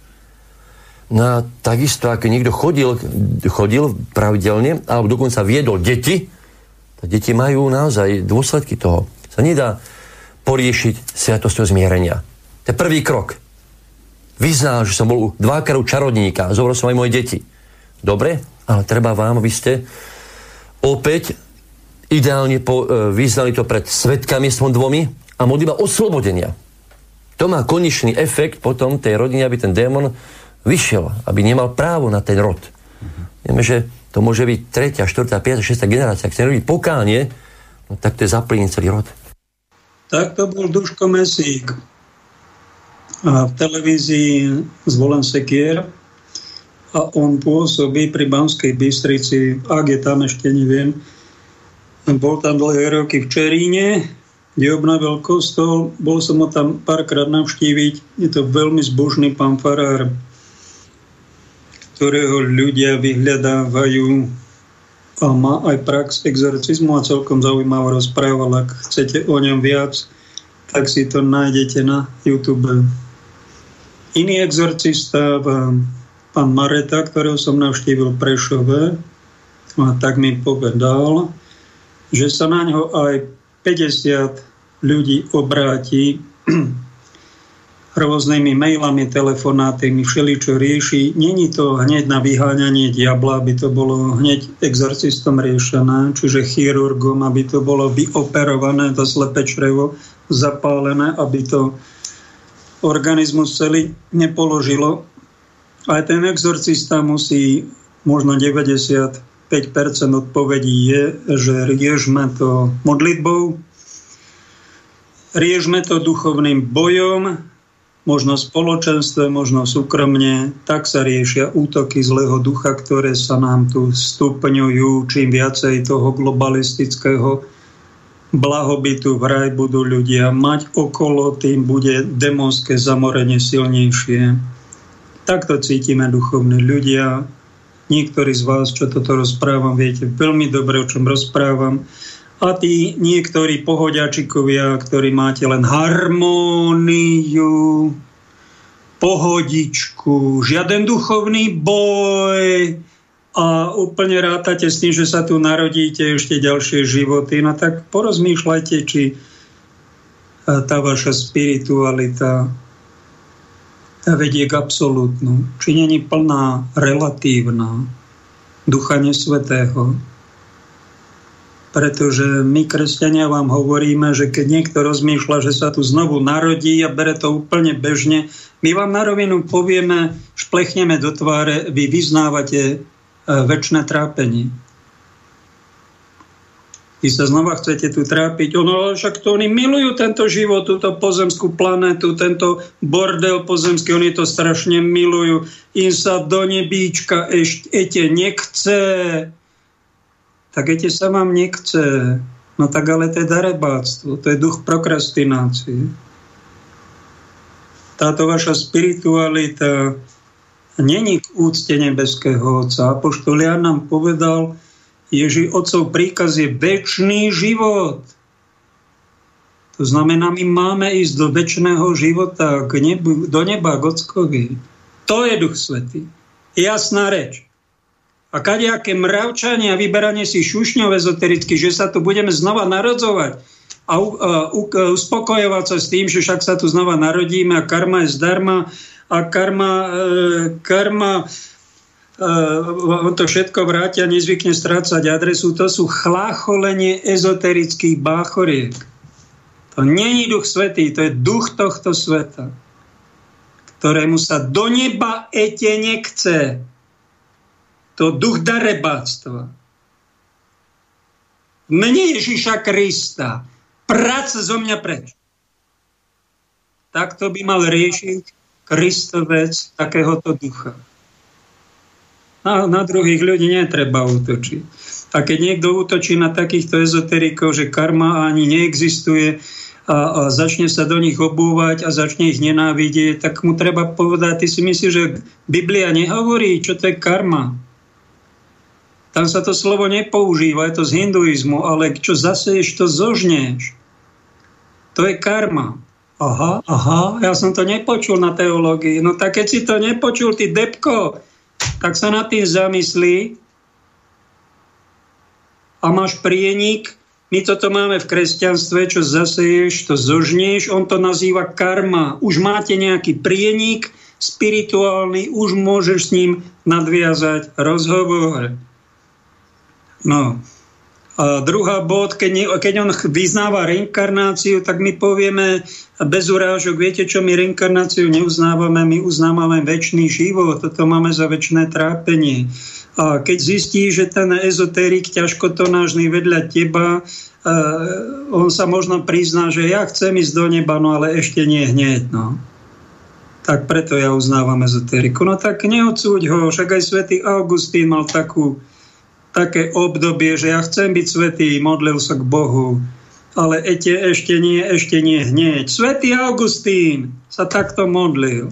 A tento ezoterik pri tebe môže byť druhý svetý Augustín, len, uh, len keď ho ty odsúdíš, keď na ňo napľuješ, keď s, ním, keď s ním komunikuješ, ako keby si bol ty na treťom poschodí a onde si pivnici, no tak ho odradíš. Máš v sebe ducha pýchy, Maj v sebe ducha Kristovho normálne sa chovaj slušne, úctivo. Neodsudzuj. To je znakom toho, že si Boží. A toho druhého maj v úcte, ako má pán doktor, keď si teda tá pán doktor, no tak, tak sa pacientovi z láskou venuj.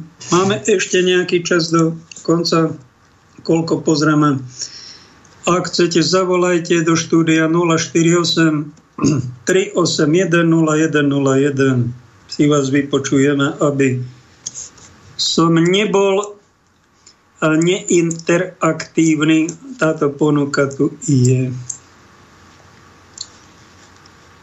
Máme tu otázku. Zdravím do štúdia a upozorňujem, že rešpektujem váš postoj, vieru aj názory. Dovolte mi ako Slavianovi opýtať sa takto. Keď král či cisár mal právo obyčajného jeho služobníka človeka povýšiť na rytiera, kto dal právo povýšiť v úvodzovkách obyčajného služobníka Božieho za svetého? Ako niekto môže volať pápeža svetým mocom?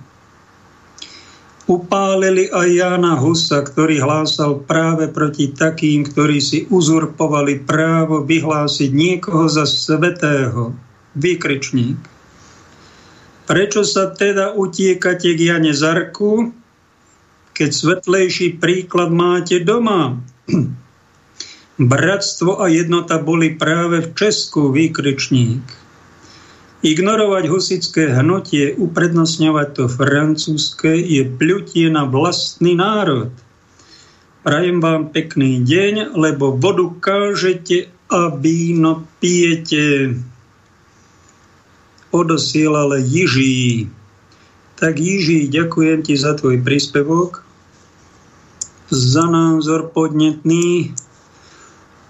tak z ktorej časti začneme? A v církevi Ježiš tu zanechal aj dielo, ktoré sa volá církev apoštolov, hoci pustili do gatí, neodsúdili ich, ale ich pochopil, vyškolil a vyprosil im smrťou na kríži Božiu silu, ktorá voláme Duch Svetý, ktorý na nich zostúpil. Teraz budeme mať nedeľu zoslanie Ducha Svetého a oni ako boli zbabelí,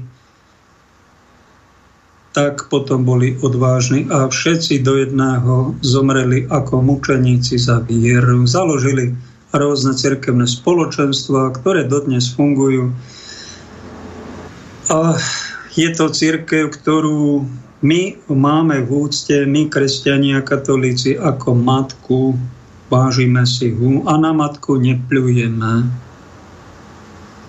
To je znakom toho, že v nás je Duch Svetý, že si církev vážime ako matku a vidíme v nej nevestu Ježiša Krista. Počujete dobre duchovnú nevestu Ježiša Krista, taký kresťan, ktorý ne, e, nevníma Ježiša ako pravého ženicha a nevestu, k církev ako pravú jeho nevestu, tak ten ešte o spiritualite kristovskej neprešiel do nejakého hlbšieho vnímania reality, je na veľkom povrchu.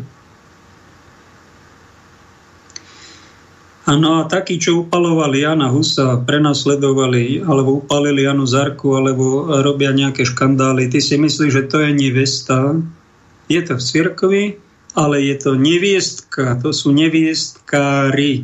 A Duch Svetý nám dáva presné rozlišovanie, že keď je v cirkvi katolíckej a v nejakej inom cirkevnom spoločenstve niečo čestné, spolahlivé, sveté, je to nevesta, a keď sú tam nejaké škandály, hamby, porušovania Božích zákonov, vyslovene nepokánie za to, to je neviestka jednoznačne.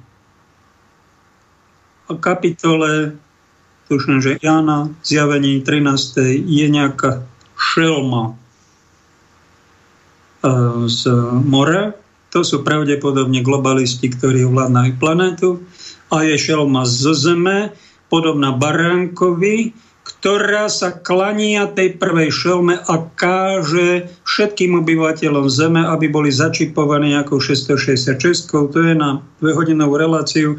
Ale to sú cirkevní služobníci, ktorí boli síce v cirkvi, ale neúctievali si Boha na prvom mieste, ale uctievali si Cezara, Napoleona, Führera, komunistickú stranu, alebo teraz Švábovi mávajú, nech žije NVO, to sú neviestkári a je to šelma, ktorá je zo zeme, ktorá má tvárenie sa, že sme kresťania, že sme baránkovi, ale napomáhajú vlastne svetskej moci, aby pošliapávali ľudské práva, aby prenasledovali pravých kresťanov a kristovcov, napomáhaj, robia si vlastnú kariéru a seba oslavu, jednoznačne budú medzi, že to je šelma, účasť na tej svetskej moci a budú za to odsúdení do ohnivého jazera.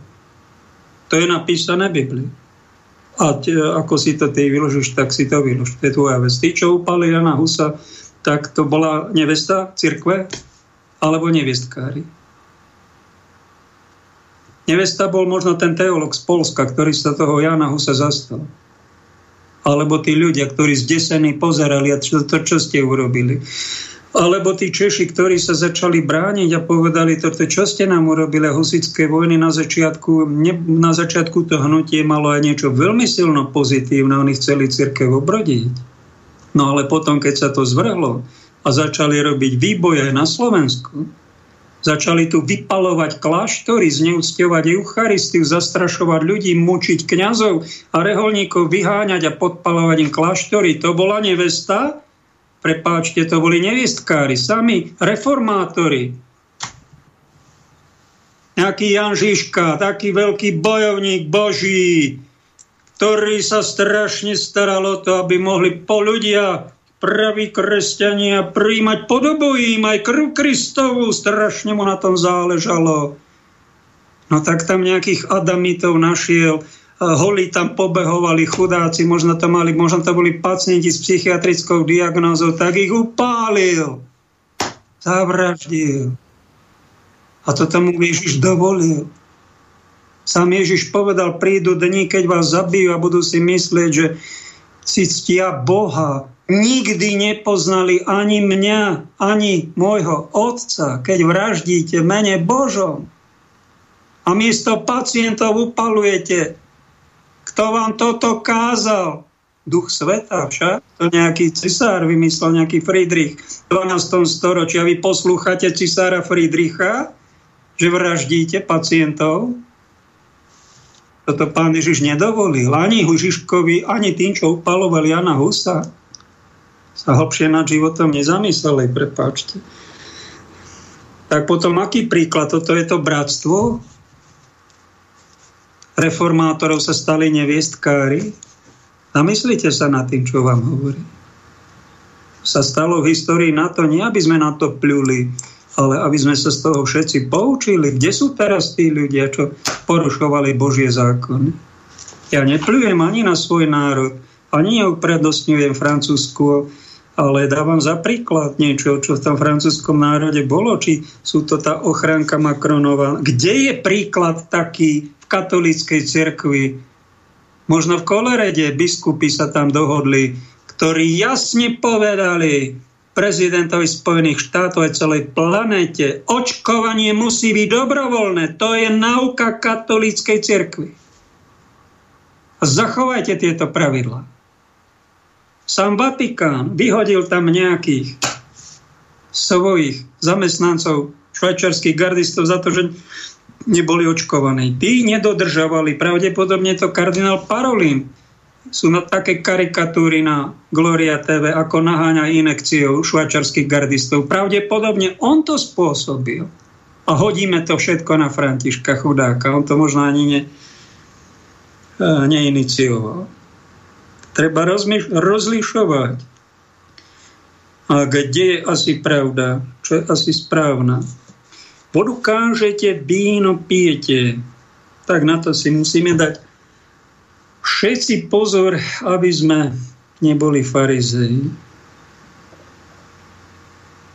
alebo máme k tomu sklon, máme pekné reči, ale keď príde skutek, útek, čo tam ešte máte? Že v cirkvi vyhlasujeme niekoho za svetého, Myslím, že Svetý ho spraví z nás, z nejakého človeka, ktorý tu žil na zemi. My ho svetým neurobíme, keby sme ho aj svetorečili. To môže urobiť len Boh. Čiže Svetý je ten, ktorý príde do neba Gockovi. To je Svetý. A to urobí iba Boh. A Boží súd. A ten uh, jedinec, brat, sestra museli mať za sebou veľmi statočný život. No a my, ak to teda Vatikán skúma na nejakej kongregácii pre svetých, a pár rokov to trvá. Počul som, že to stojí už aj milión eur si. Či milión dolárov, neviem prečo to tak strašne drahé a koľko ľudí sa tam platí. Keby to matka Teresa povedala, viete čo, milión eur stojí za to, aby ste ma vyhlásili za svetu, rozdajte to chudobným. Mňa ne, nemusíte vyhlásiť za svetu. To by povedala matka Teresa. Toto je postoj normálneho kristovca. No už tak, ale tak eh, skúma sa ten život, áno, a potom sa prehlási, že toto je svetý. A takýchto prehlásení, že niekto svetý, máme niekoľko tisíc histórií cirkvi. Najviac ich vyhlásil, tuším, Jan Pavol II, ten ich vyhlásil za 27-ročný pontifikát viac ako všetci jeho predchodcovia dokopy. Od matky Terezy sa stalo, že ju nejaký exorcista z nej vyháňal zlého ducha. Predstavte si, to by ste sa dočítali v jej životopise. Ako je možné, že taká svetá žena ako matka Teresa má problém s nejakými démonskými silami, že musí prísť exorcista a vyháňať zlého ducha z nej. No už to je život ona zažívala vo svojom vnútri aj, aj duchovné boje, aj diabolské útoky, volá sa to na slovenskom území tzv. útlak. Nedávno mi jedna sestra prezradila, že to, čo som zažila, bol útlak. Viem presne, čo hovorí a ja som to zažil viackrát v živote, že prišlo do mňa a pýtal som sa, ocko, čo mám robiť a on mi dal nejakú duchovnú robotu čiže účasť na nejakej bezbožnosti, ktorú trápi možno mesto, v ktorom žijem, alebo církev, v ktorej sa nachádzam, církevné spoločenstvo, tak ten eh, problém toho ducha prišiel do môjho tela, do mojej duše a som to riešil niekoľko, boli také boje týždňov, aj niekoľko mesiacov. A zakončilo sa to, viete ako, nezavolal som exorcistu, ale som sa sám naučil od svätého Augustína povedať mene Ježiša Krista práca zo mňa preč. A tak sa tá duchovná práca, to diabolstvo, ktoré som spracovával, premodlíval, tú hrôzu som zomlel, ako nejakým mlinčekom sa to nejako tak sa to oso mňa oslobodilo a mám s tým pokoj. Tí, čo to nerobia, tak potom zo mňa nejaké démonské niečo cítili, a mysleli si, že som diablom posadnutý chudáci, lebo nič hlbšie, na nič iné neprišlo, len odsúdiť niekoho na pľuť bez toho, že by takéto niečo o tom vedel, že takéto sa dejú. Aj z matky Terezy, aj ona zápasila s temnými sílami a, a kto vie, či už sama nemala síl na to, tak jej prišiel exorcista a to zlé, čo ho gniavilo, a pomohol mene Ježiša Krista a vyhnať toto by mala byť služba naša, ak by sme boli zdravé spoločenstvo, zdravá církev. Ak to nerobíme, ak na seba pľujeme, ak sa jeden druhého odsudzujeme, alebo ak sa v histórii stalo, že sme niekoho upálili, to len sme prezradili, že sme diletanti, a nie len to, ale že milujeme svoj diletantizmus a zabúdame na Božie slovo, na evanílium, ktoré sme preleteli, ako z rýchlika a upálime človeka a nemáme z toho výčitky 600 rokov. No to je katastrofa.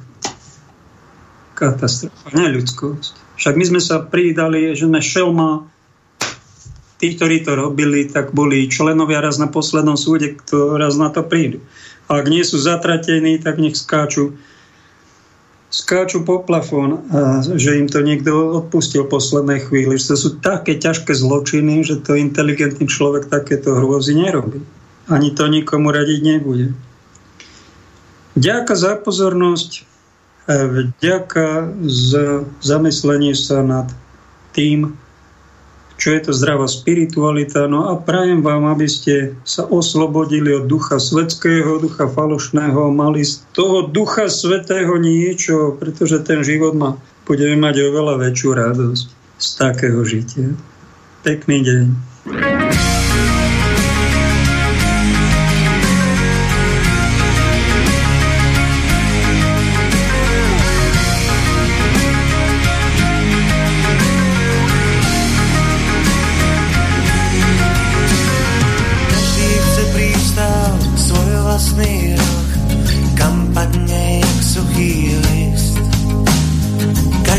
Cez so pár ciest, ktorými vždy dá sa ísť. A k týmto mestom pôjde raz Boh, uvidí to, čo aj ja. Pohľad titulákov belasé od svitania. Každý je sám a každý si stráži svoj kúr.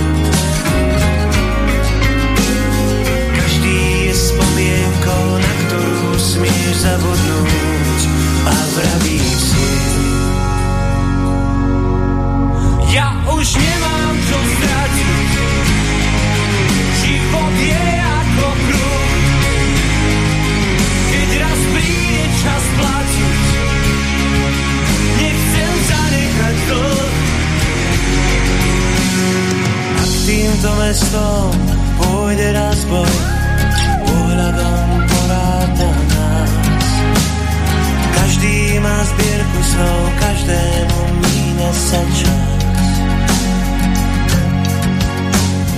Každý sa snaží nespadnúť z noh a prežiť do večera. Dúfa, že on je ten, čo nikdy neumiera.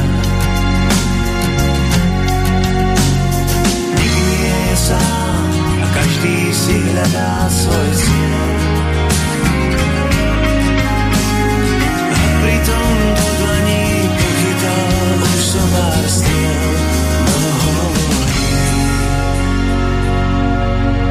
Ja už nemám čo stratiť Život je ako prúd Keď raz príde čas platiť Nechcem zanechať dlh. Možno život je krát Bom som dobrotru